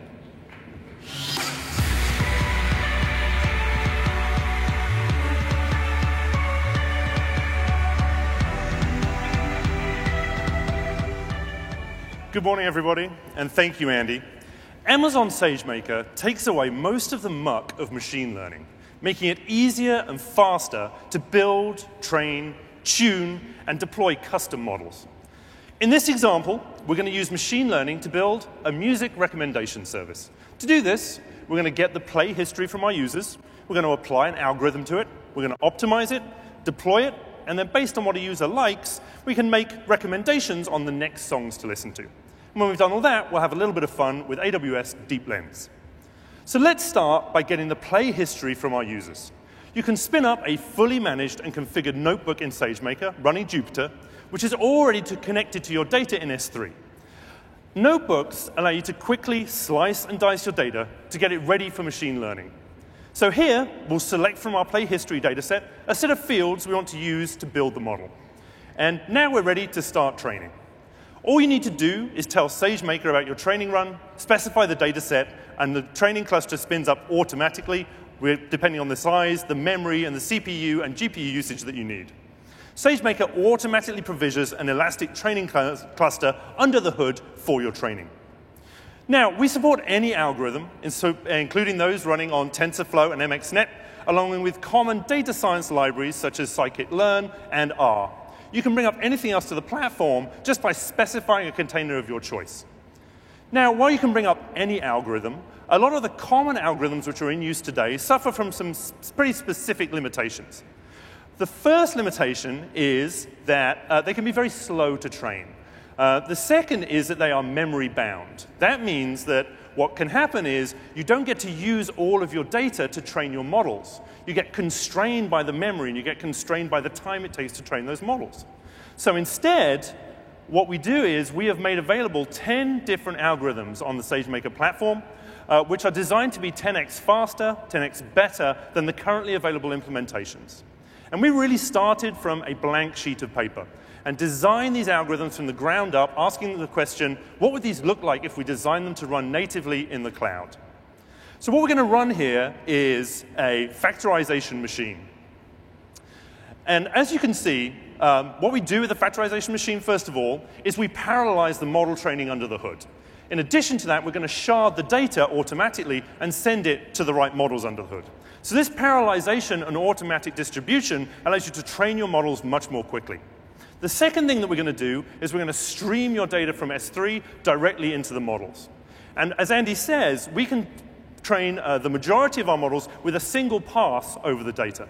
And what this means is you're no longer constrained to running just models with training on gigabyte data sets, but terabyte, hundreds of terabytes, even petabyte data sets can be trained in a single pass by streaming it in there. So now our first baseline model is ready. We've trained across millions of rows of data, and we may very well be happy with the accuracy of this model. Um, but it's very unlikely that we get the perfect model the first time. And so what we can do is you can tweak and fine tune all the different parameters and all the different weights inside your model, and that affects the accuracy. Sometimes it's going to go up, sometimes it's going to go down. And SageMaker provides automatic model tuning, or what they call hyperparameter optimization. By changing the parameters of the model, you can change its accuracy. And hyperparameter optimization allows you to change those parameters, retrain the model, and then evaluate its accuracy. Now, this can be a very repetitive and time-consuming process. It's usually manual, uh, and it can take just a, a ton of time. In SageMaker, we automatically run multiple fine-tuning runs in parallel. And we actually use machine learning to evaluate the weights of all the individual models.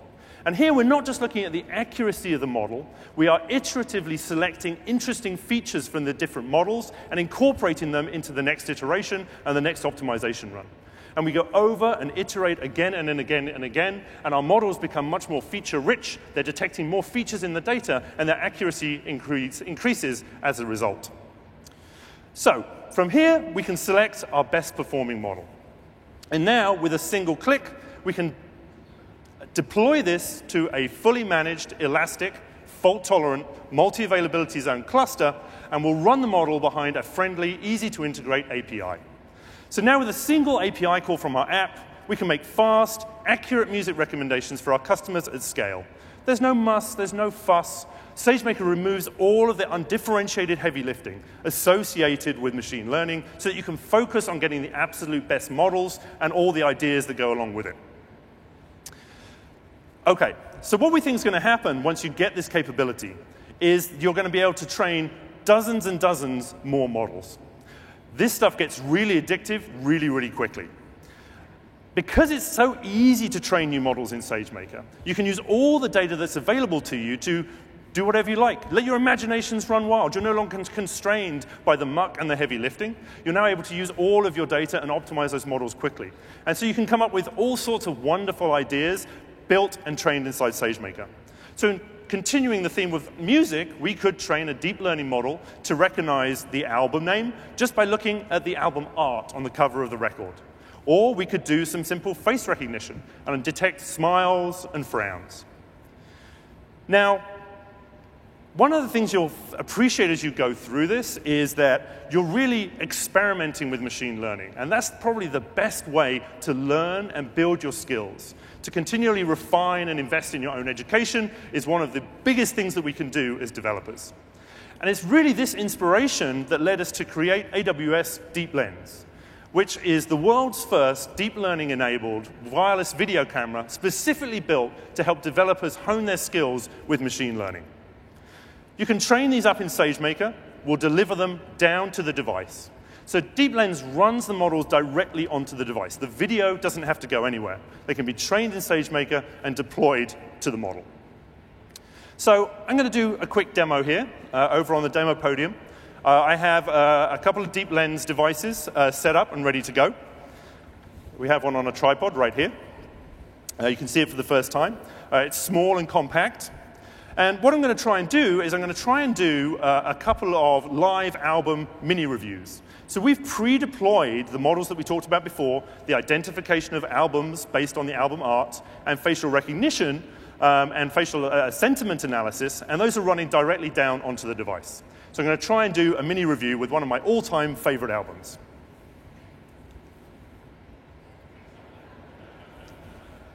So you can see Dark Side of the Moon detected with a positive expression.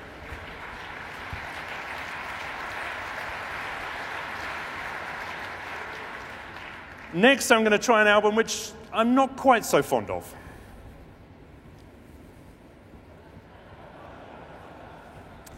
So, we correctly identified Whenever You Need Somebody by Rick Astley, and we correctly identified my negative expression. So, we can now take these mini reviews. Um, because the video never has to leave the device, we can just send up the metadata to our recommendation service, which is already running on SageMaker. So we can send that up to the device and spit out some new recommendations uh, using the model that we just trained. So here you can see Eric Clapton, the Rolling Stones, and Fleetwood, Fleetwood Mac. Not too shabby. So I want to close out this demo uh, on a word about uh, availability.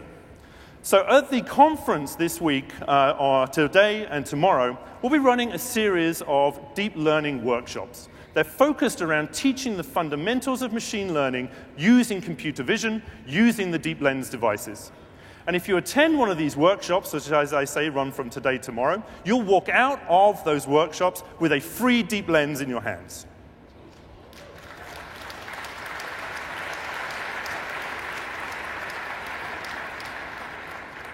You guys are going to love them. Additionally, anybody that attends a session in the machine learning track or at the deep learning summit will get an opportunity to get a free DeepLens, which will ship early next year. And we're taking pre-orders on Amazon.com starting today. We can't wait to see what you're going to build with DeepLens and SageMaker. Let your imaginations run wild. And with that, I'll hand it back to Andy. Thanks a lot.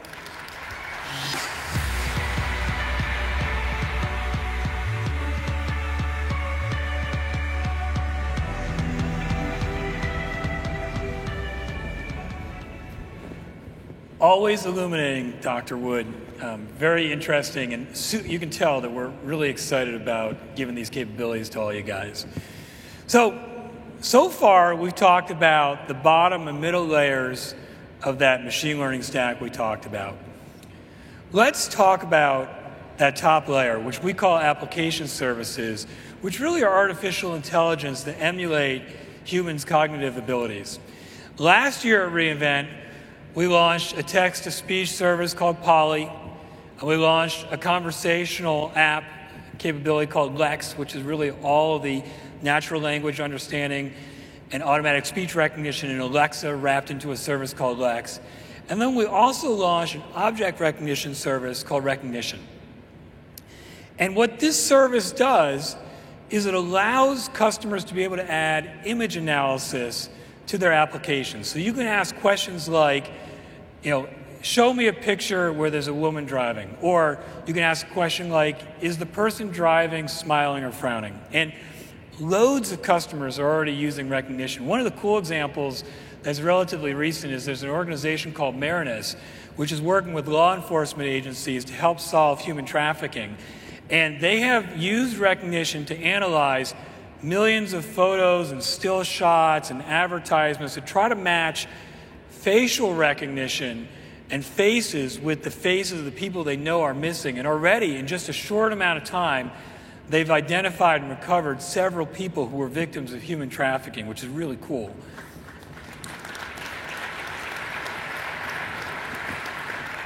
So, in addition to object recognition and facial recognition, the service is able to tell you, um, it's able to recognize inappropriate content, it's able to do celebrity recognition, it's even able to do image text recognition. So, you can look at words, static words, and street signs or in advertisements like Pinterest is using us to do. And people really love this image recognition service and Rekognition. One of the things that people have asked us is they said, well, this is great for objects and images, can you do the same thing for video?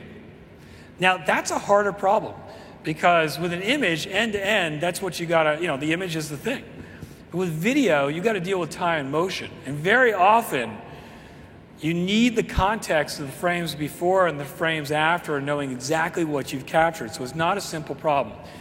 So we've been working on this for a while, and I'm excited to introduce for you a new service called Amazon Rekognition Video, which does real-time and batch video analytics.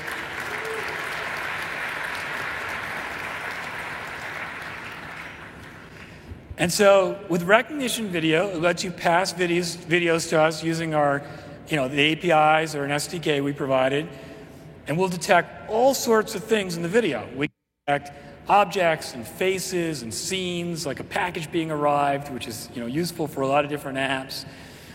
And then we'll also detect inappropriate content that you may not want uh, up on your website, videos that you, know, you may not want your users to be watching on your website. It does celebrity recognition. And then it has a really cool, unique feature that you won't find elsewhere called person tracking. And so a lot of times what you see is that a person is in the shot, but they're blocked from the camera, they're out of the frame. And using technology called skeleton modeling, we're able to track a person even if they're not in the shot and know whether they're still in the frame or not. And that's really useful. When you think about the types of applications people are building and will build, you can imagine an application where all the systems are accessible in a room if you know that one person's in there and they shut down if that person's gone. And having that person tracking will allow you to be able to be much more accurate in your applications that you build on top of the service. So video Rekognition is really easy to use. As I mentioned, you just use the APIs of the SDK. It can handle millions of videos that you've stored in S3 through the batch processing we provide. Unlike anywhere else, it handles real-time video which is really important for the types of apps you want to build. Like I was talking about earlier, if you want to be able to open your garage when you recognize a license plate, or if you want to be able to know when your dog has, has jumped on the couch. Um, the service will automatically timestamp everything it identifies, so it's easy to find and locate and use with your applications. You'll also see that, that the service will continue to get better every month, just because of the sheer volume of video content we have internally as well as through publicly available data sets. And then, as with all our services, we're going to make this available to you in a very cost effective fashion. So, the people we've told about video Rekognition have been super excited because they love doing image recognition and Rekognition. But they've said, well, that's great that I can do now video analysis, but how do I get all the video into the cloud? That's a pain in the butt. And in many ways, this is similar to the conversations we were having two or three years ago with people who said, okay, I get it. I want to be in the cloud, but how do I get my, da- my, my data in the cloud? And it's part of what caused us to build things like Snowballs and, and Snowmobile and Kinesis Firehose and things like that. And the problem is, if you think about all the videos out there, they exist in all these disparate types of devices, whether it's video cameras or cameras themselves or phones or satellites or radars. And there's a lot of diversity and a lot of standardization and a lot of normalization and a lot of work you have to do to be good at taking that video in from all those devices. So you could build a video ingestion service. It's hard to do, it takes a lot of resources, but you could do it. But I don't know why you would if we're going to provide something. So, introducing the launch of Amazon Kinesis video streams, which securely ingests, stores video, audio, and other time encoded data.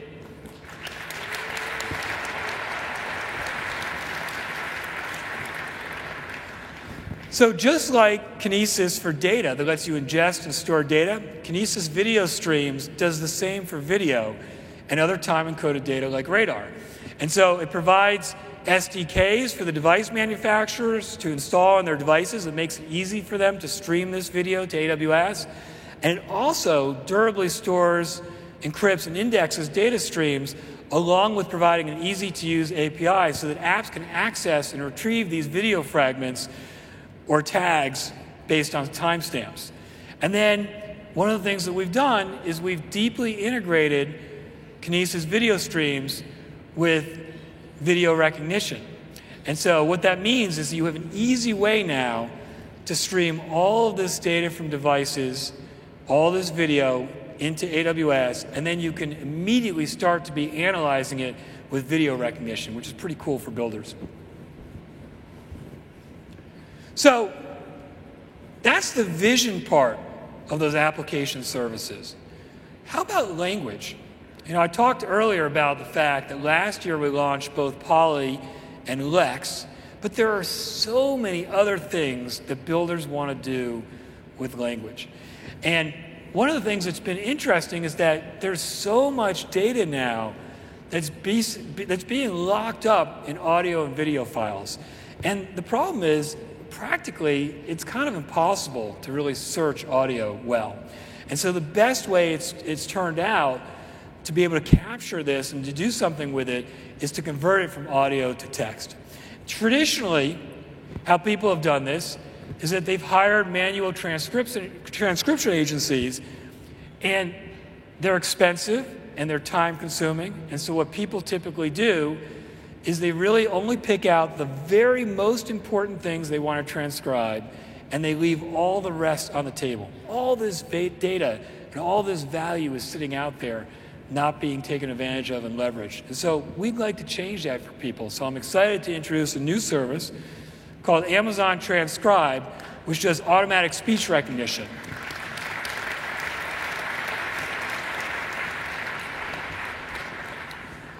So Transcribe does long form automatic speech recognition. It can analyze any WAV or MP3 audio file and return text. It's super useful for all kinds of things like call logs and subtitles for videos or capturing what's said in a presentation or a meeting. We'll start with English and Spanish, but we'll have many more languages coming in the coming weeks and months. And then one of the things that we do with this service, which is different from other transcription services, is it won't show up to you as just one long uninterrupted string of text like you'll find in other transcription services, but instead, we use machine learning to add in punctuation and grammatical formatting so the text you get back is immediately usable. And then we'll timestamp every word so you can align subtitles to the right video, and, and that's much easier to deal with. We'll not only support very high end video, or very, very high end audio, but because so much the audio today is locked up in phones, you have to be able to deal with lower quality, low bitrate audio and we'll support that as well here. In the future, what you'll see in the coming months, you'll also be able to distinguish between multiple speakers, and then you'll also be able to add your own custom libraries and vocabularies because there are certain words that you may use in a different way than others that you want the service to understand so it can be used quickly the way you mean it.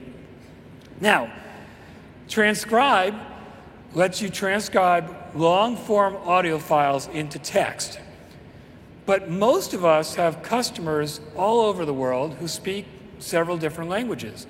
And so, what you want to do is you want to take that transcribed audio text and translate it into a lot of different languages. And again, the way that people have traditionally solved this problem is that they've hired translation agencies, which are expensive and time consuming.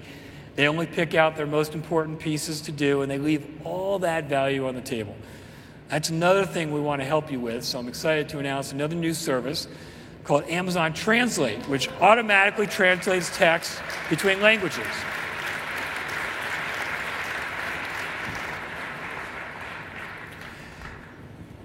So, Translate is great for use cases that require real time translation. These are things like live customer support or business communications or social media and you can translate an entire bucket at one time in our batch operations, so it's very scalable. You'll see in, in the coming weeks, We're going to be able to recognize the source language on the fly, so you don't even have to specify what language you're, you're trying to translate from. And again, like all our other services, you will find this to be very cost effective. So, new services from us to transcribe audio to text and then to translate them across multiple languages. That's really useful.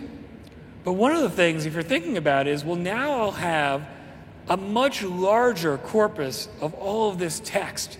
And I won't know what the heck is in this text or what it means. And there aren't easy ways to figure that out. You could have people manually try and go in and look at what these things, you know, actually mean or, or what the sentiment is, but it's going to take you a long time to do that. In fact, you'll never come close to finishing across all that text that you're going to end up storing in S3. And you can imagine all kinds of things you want to know.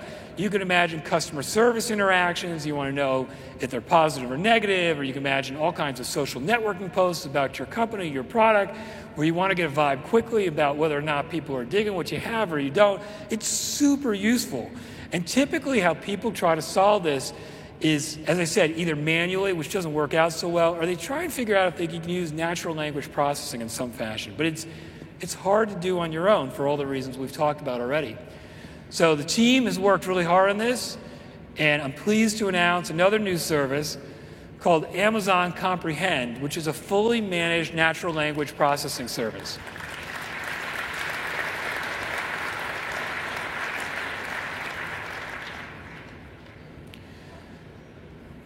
So without ever having to provision a single server, Comprehend can understand documents and social networking posts and articles and really any other data in AWS.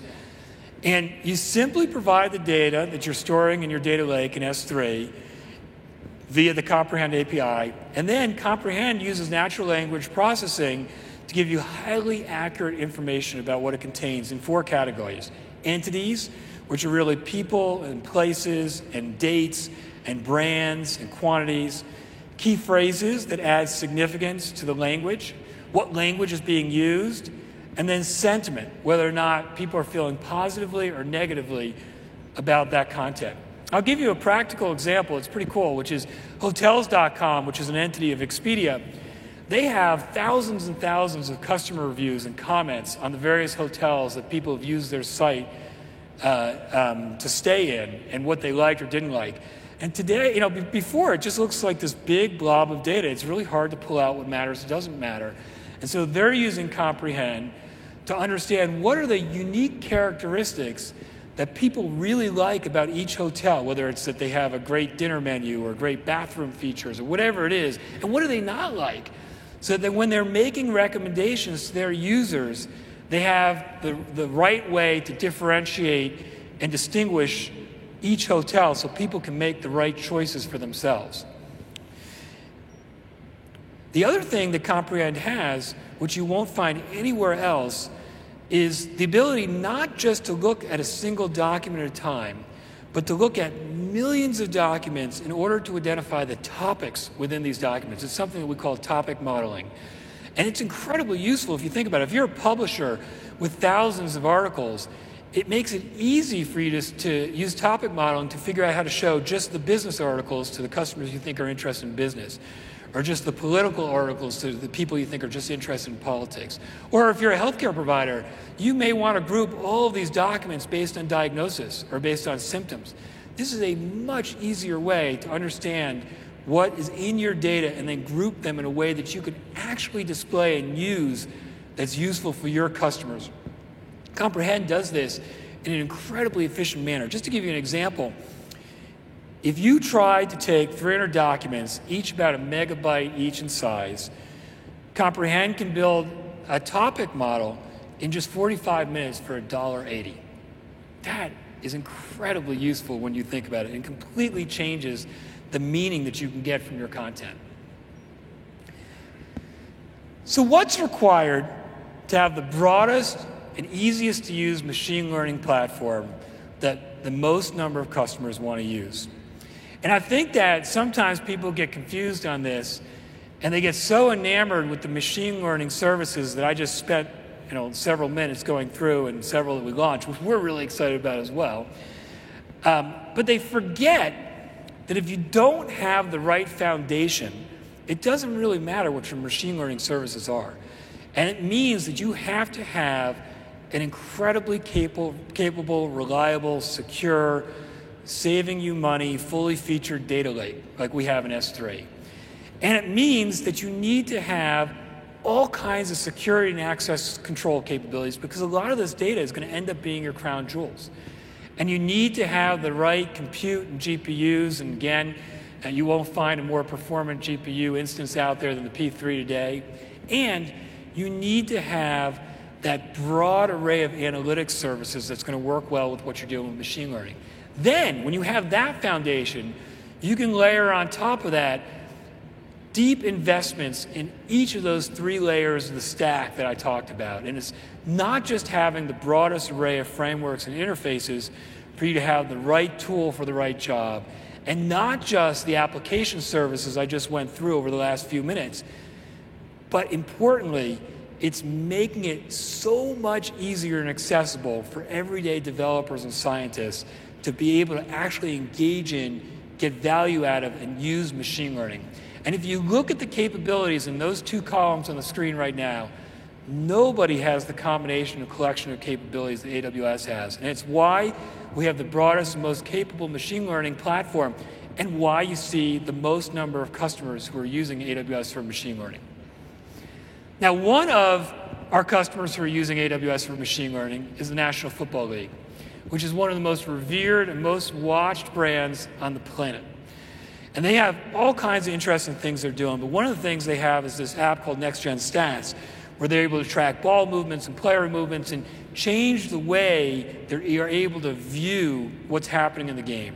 And so, to share a little bit with you about how the NFL is using AWS for machine learning, it's my privilege to introduce to the stage the Senior Vice President and CIO of the National Football League, Michelle McKenna Doyle.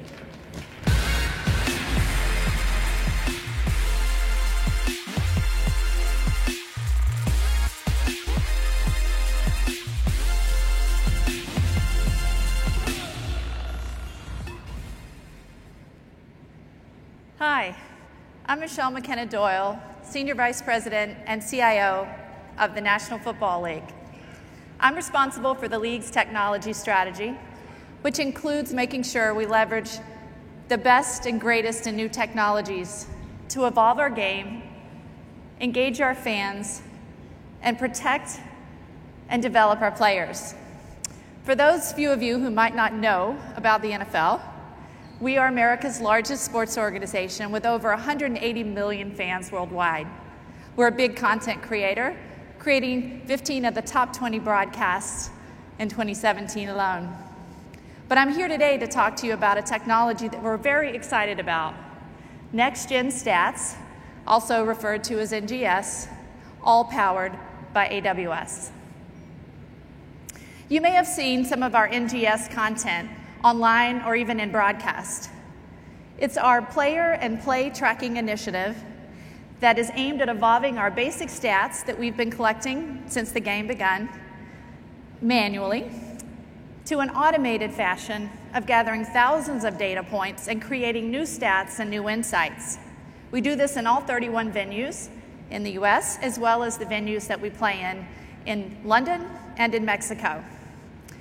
In one week of games, we create about three terabytes of data. And for you techies out there, that's probably not a lot. But for us, it's more than we've ever collected since we began to collect stats in 1920. We now collect in one week of games. Now let's take a closer look at how it works. The NFL's next gen stats platform is changing the game, giving broadcasters access to real time location data, speed, and acceleration for every player every moment and on every square inch of the field. Sensors throughout the stadium track tags placed on players' shoulder pads, charting individual movement down to the inch. The next gen stats have been credited with 968 yards of running tonight in total. During the course of a game, broadcasters now have instant access to how much distance a player covers and the speed on a particular play. A big man can run 19 miles an hour. along with receiver routes and acceleration. You look at that speed. In the NFL, the future is now.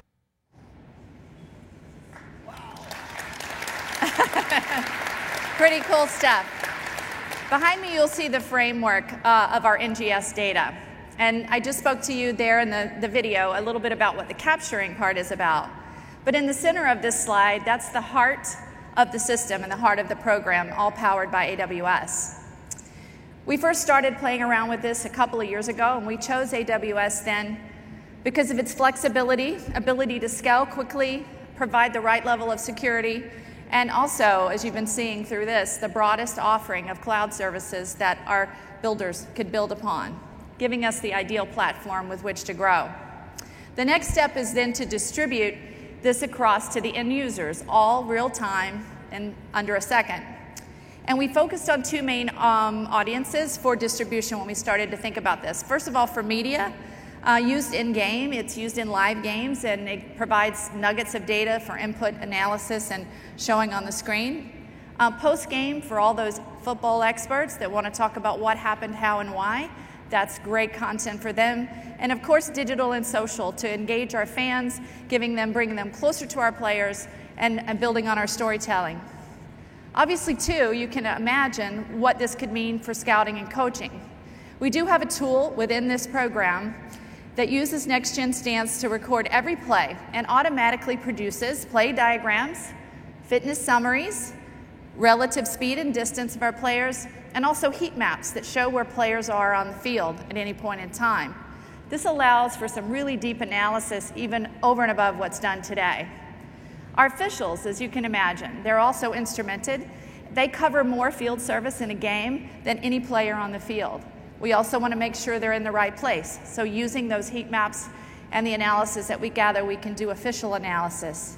And then finally in venue, we do love the fact that the best place to see an NFL game is in the stadium, but we also know there are things you get to watch online and offline that you might not see in a stadium. So we're pumping this data also to the game presenters and making sure they're sharing it with fans in venue.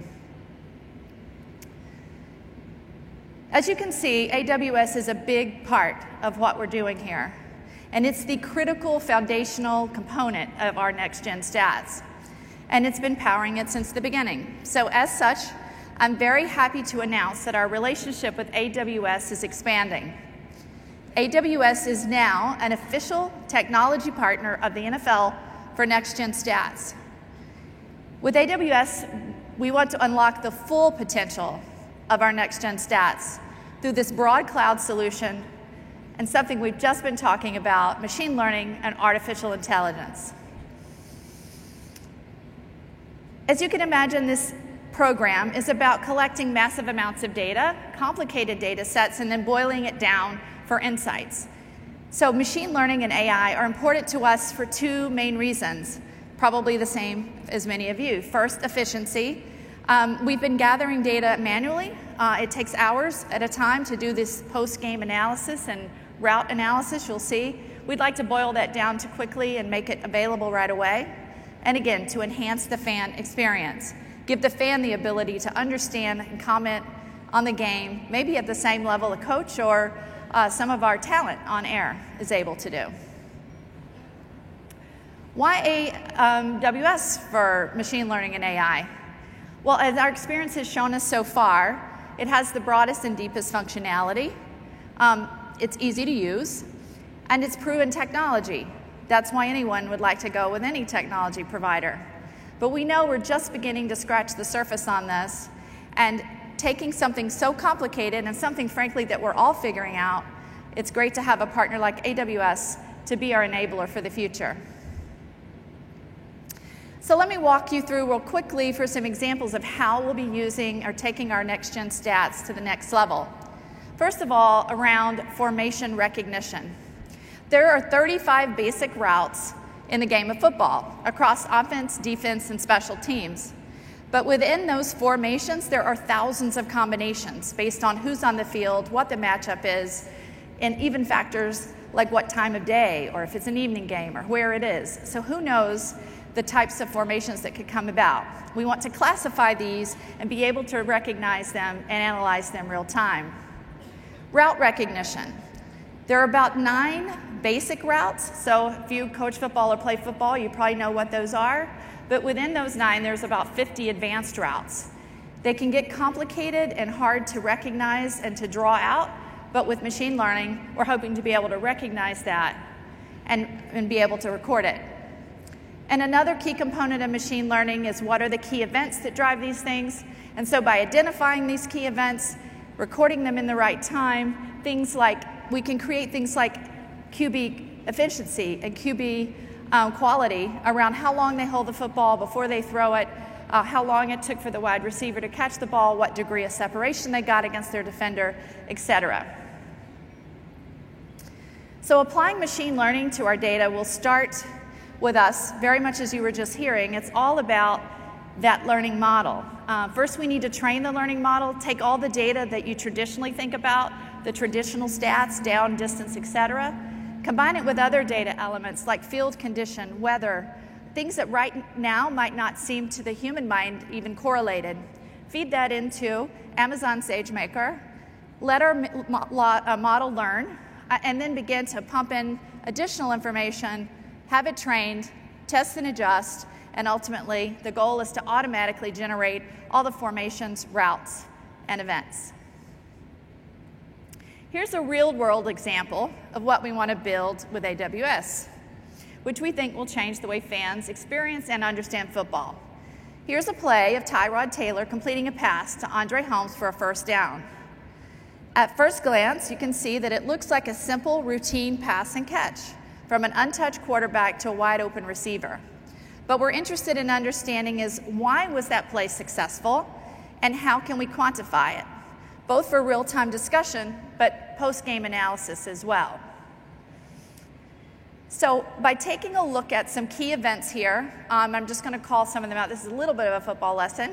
Um, we want to produce things like what the offensive formation is pre-snap. This is called a trips left. So you see the blue circles there. Those are the receivers.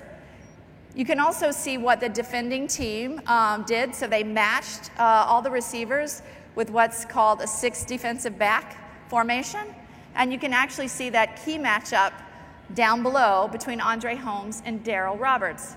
So this is an interesting way to think about, well, we know Roberts is going to cover Holmes, but what route ultimately was run? This shows the, the big major routes, the yellow one being the post route that was actually completed.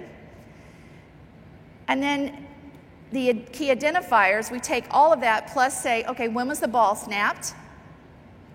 When it was passed? When it was caught? and ultimately when the tackle was made. This can all be fed into, take all that data.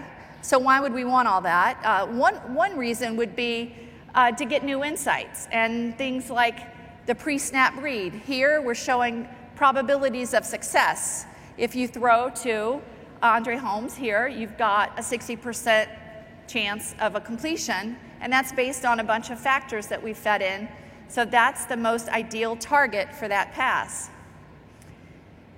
Then you can take a look in mid-play, a snapshot of all the catch pr- probabilities. This is important because when you're talking about your quarterback the next week and everyone's doing what is called Monday morning quarterbacking, but now you just won't have to wait till Monday morning. It can be right away. We can see how uh, good the decision making was for a quarterback. So imagine a coach being able to tell him, look, you made a bad decision on that, or vice versa, the player can say to the coach, hey, this is why I took a sack because these probabilities were so low.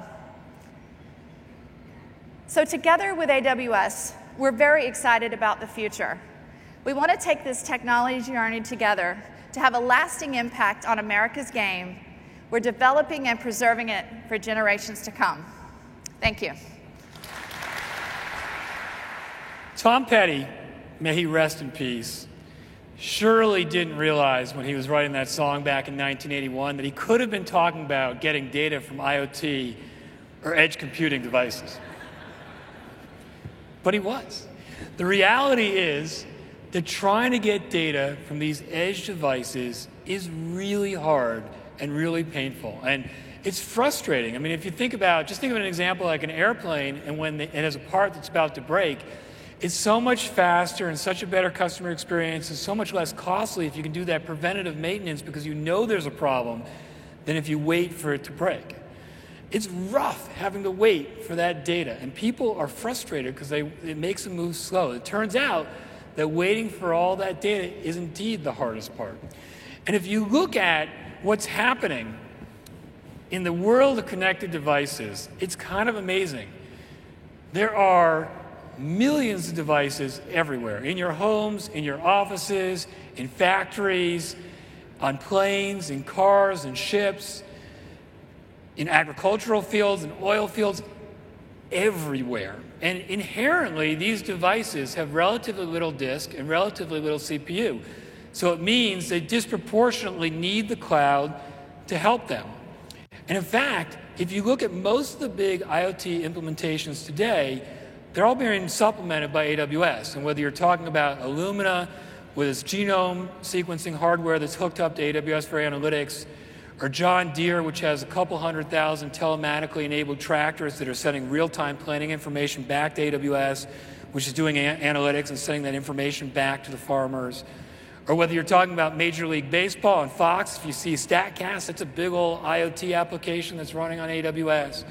Or Enel and Engie with their smart meters. Or BMW, which is doing, you know, taking sensor data from cars and dynamically updating their map information. All of these companies are using AWS to help supplement these IoT implementations.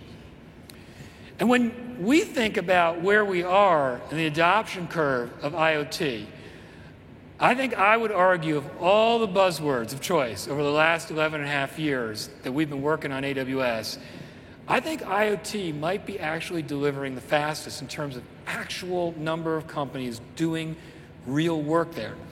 And I think some of that has to do with device manufacturers are excited about this and people are excited about getting data from their own assets. But still, I would argue, despite all that, we're now just entering a world where the growth of the number of devices is going to be exponential. And so, a lot of what we're thinking about in enabling this next phase of IoT is how to enable people to manage all those devices at scale. So, I'm going to talk about a few frontiers that we're trying to help solve problems for you. The first is just getting into the game. I mean, there are many companies who've built IoT apps that do really interesting, complex things for customers, like smart meters with Enel and Engie. But there are a lot of people who say, look, I have a really simple use case I want to provide for IoT. I want to be able to allow you, as a customer, when you want the dishes to be picked up from room service in a hotel, press a button and have that trigger a Lambda function, have them pick up the dishes. Or I may want every time you pass by a particular tool in a factory for that sensor to recognize that and issue a verbal warning about using that tool. Simple, straightforward Lambda triggers that they want to get into the game with. And so we're announcing today the launch of a service called AWS IoT One Click, which really is one click creation of an AWS Lambda trigger for any device.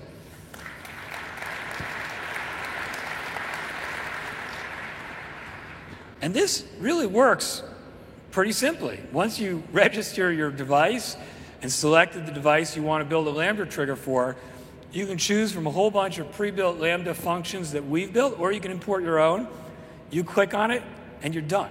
You have a Lambda trigger. It's really that simple. It'll help a lot more companies to start using IoT.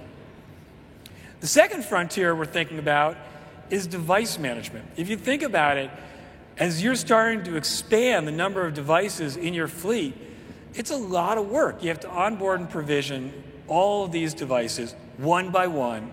You got to monitor and query devices to see if there are any problems and then take corrective action if you need to. Again, largely one by one. And apart from being time consuming, it's hard. You can build your own, but you know, again, it's, it's going to take a lot of work. And you can stitch together third party solutions, but none of them really do it end to end, so you often end up with gaps in compliance and security. So that's something that we want to try and help solve for you. And I'm excited to announce a new service today called AWS IoT Device Management, which securely onboards, organizes, monitors, and remotely manages your devices at scale.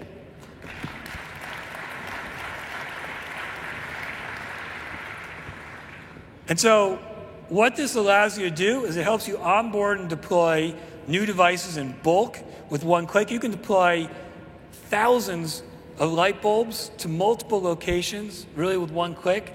While you do it, you can onboard and provision your 509 certs. It allows you to maintain an inventory of all the device information that you need, like manufacturer and serial number or firmware version.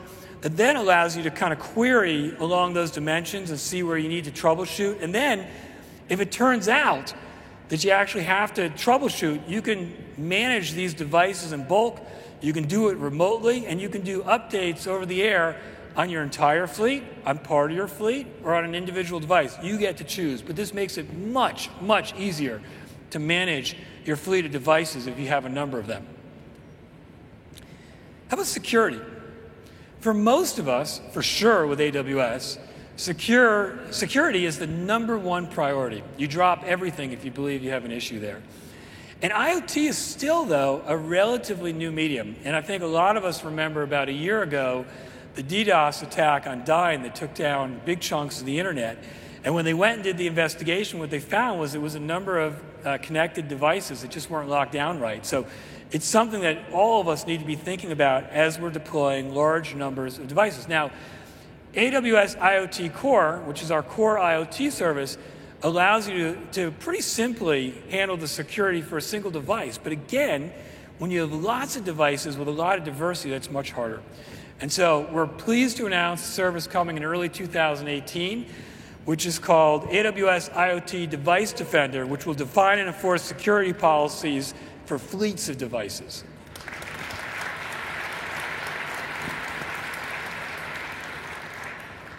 And so, as I mentioned, it's pretty straightforward to handle the security of a single device. But when you're managing large fleets, it's much harder. And so, Device Defender does a few things for you, a couple things in particular. One is it audits and monitors your entire fleet of devices for adherence to stated security and compliance policies or best practices.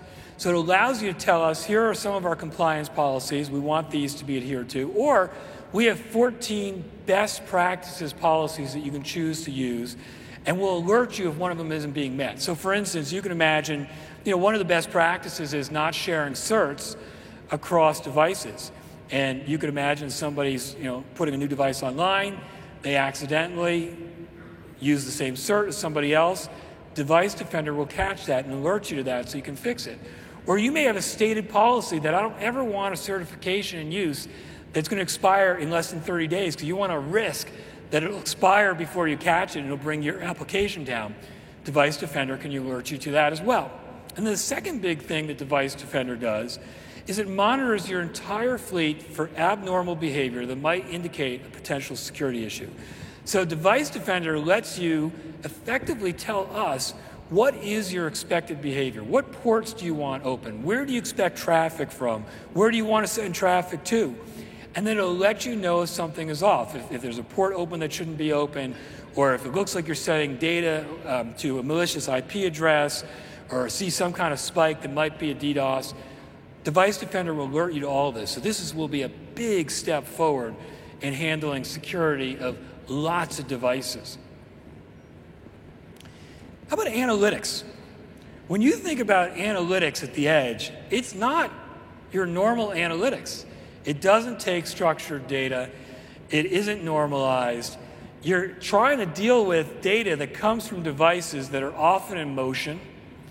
And there's all kinds of intermittent connectivity for these devices, so you often find corruption or gaps in the data. It's hard to deal with. And in fact, a lot of the signals you get back when you're trying to do this analytics, it's hard to make sense of it. And so, this is something, again, that we took a lot of time thinking about because we have so many customers want to do it. Now, one of the things that's interesting is we have a partner in C3 IoT that has done really sophisticated, clever analytics for a lot of our IoT customers. But a lot of people have said to us, can we just have the basics? We just want to do basic analytics so we can get going understanding what's happening on our connected devices. And so today I'm excited to announce the introduction of AWS IoT Analytics, which is a fully managed analytics service that cleans, processes, stores, and analyzes IoT device data.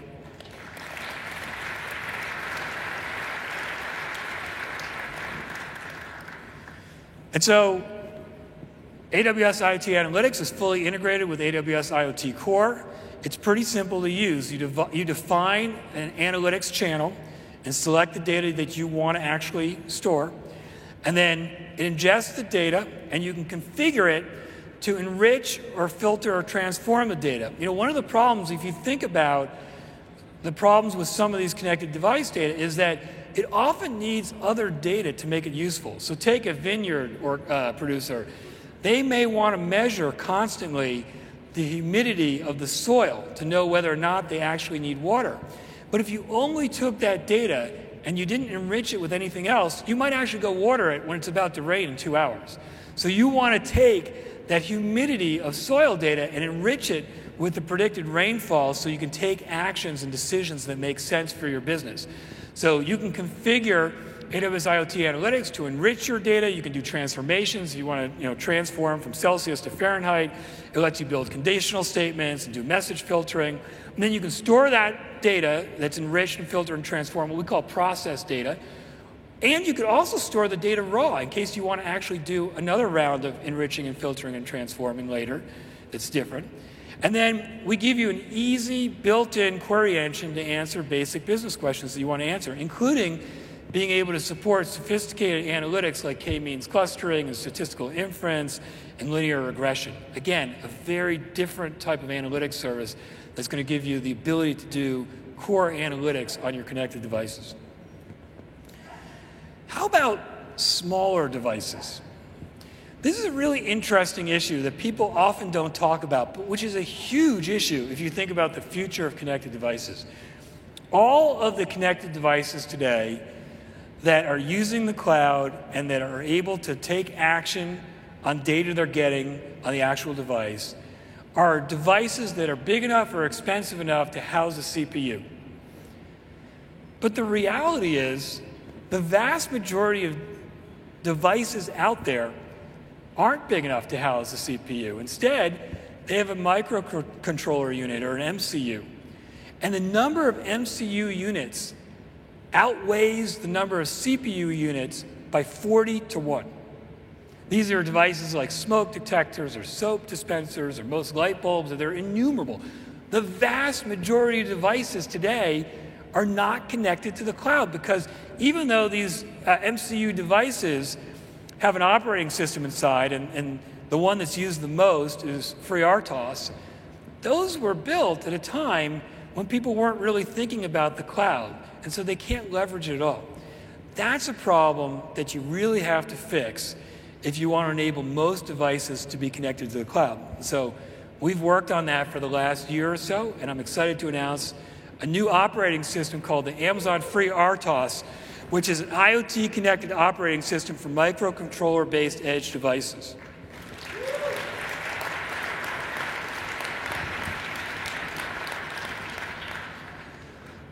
This is pretty exciting. Um, it is, it's easy to use. If you have an existing device, you can just download Amazon FreeRTOS from our console. Um, we already have an array of supported microcontrollers with country, companies like Texas Instruments and NXP Semiconductors and STMicroelectronics and Microchip. And then what we've done is it's, it's really FreeRTOS that we've extended with a number of libraries that make it easy for you to connect your MCU devices to the cloud. And so what it lets you do is it lets you send data from these MCU devices to AWS, set triggers where you want to take action on those triggers in AWS, and then send the information back to the MCU units. Same way the CPU units are able to leverage the cloud today, which is, again, something that hasn't been the case forever. And then for our customers who have these smaller devices where they don't want to make the round trip to the cloud, or they don't have connectivity to make the round trip to the cloud, they're able to still be able to take action by connecting with a Greengrass device that they have nearby. And Greengrass, again, is, the, is effectively a software module that we built that lives inside your device that has Lambda on board. So you have the same programming model on device or in the cloud with Lambda triggers. And so what you can do is Amazon Free FreeRTOS is integrated such that you can send messages to a nearby Greengrass device, have it look for those triggers, those Lambda triggers that you set, run those triggers, run that code, and then send direction directly back to the MCU units, which again is pretty groundbreaking and different than what's existed the last bunch of time. There's all kinds of capabilities built in now to do security and credential and key management. This completely opens up what is possible for, for the number of devices that exist today to be able to be connected to the cloud, get data from their devices, and take action on it. We're really excited about it. So, the last two songs that you've heard from our amazing house band are Eric Clapton's Let It Rain and Tom Petty and the Heartbreakers Waiting the Waiting. Or what we talked about, the waiting is the hardest part. And so, you know, what are, what are some similarities there? Well, both are amazing artists, both have really good voices, both are really good guitar players, both have had beards at different parts of their life. But another connection between those two is that builders want to let it rain and have access to machine learning at the edge where the waiting is the hardest part. And we have had scores of customers ask us, how can we actually enhance on top of what you're already doing at the edge, where we can actually run the machine learning models right there? And so we thought about that and we worked on that, and I'm excited to introduce the preview of Greengrass ML inference, which lets you run machine learning models and inferences at the edge.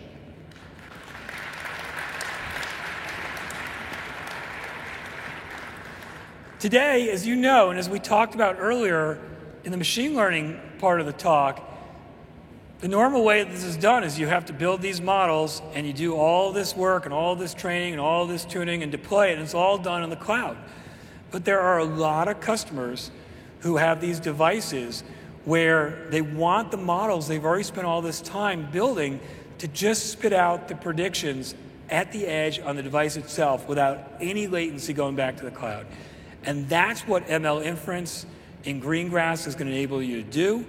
Um, it's, you can use a whole bunch of, uh, we have a bunch of uh, models that you can use yourself, but of course, I think what most people will do is use SageMaker to build these models and then you'll be able to send them again over the air to the devices so they can make these inferences and these predictions at the edge. Again, a huge enabler to connect the ability to run machine learning at the edge.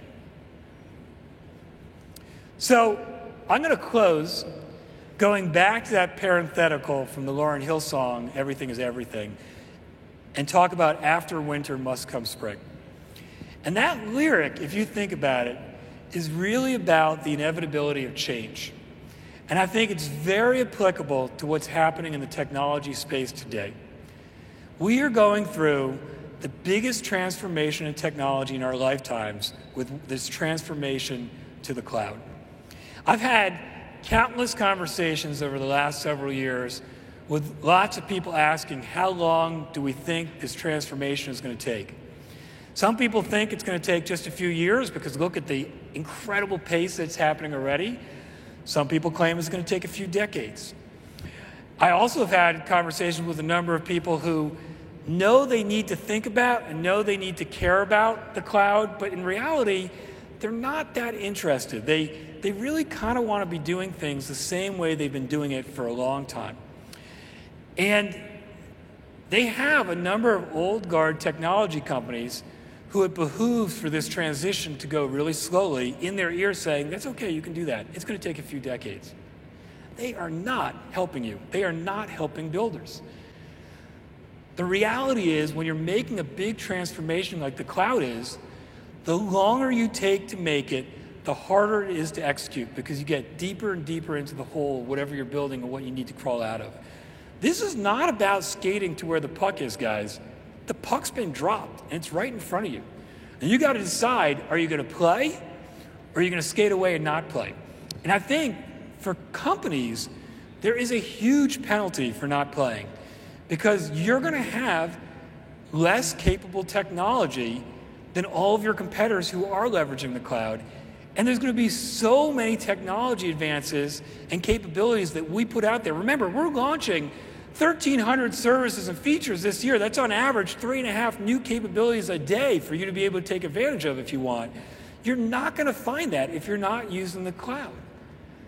And so, does anybody in this room believe that the next 10 years are going to have less innovation than the last 10 years? I don't think so. And I think the last 10 years have had a lot of innovation. So, this is a time to be building. There is so much to invent, there is so much to change, there's so much you can do for your customers. And unless you're a monopoly that doesn't have competitors, all of your competitors are going to be using the cloud.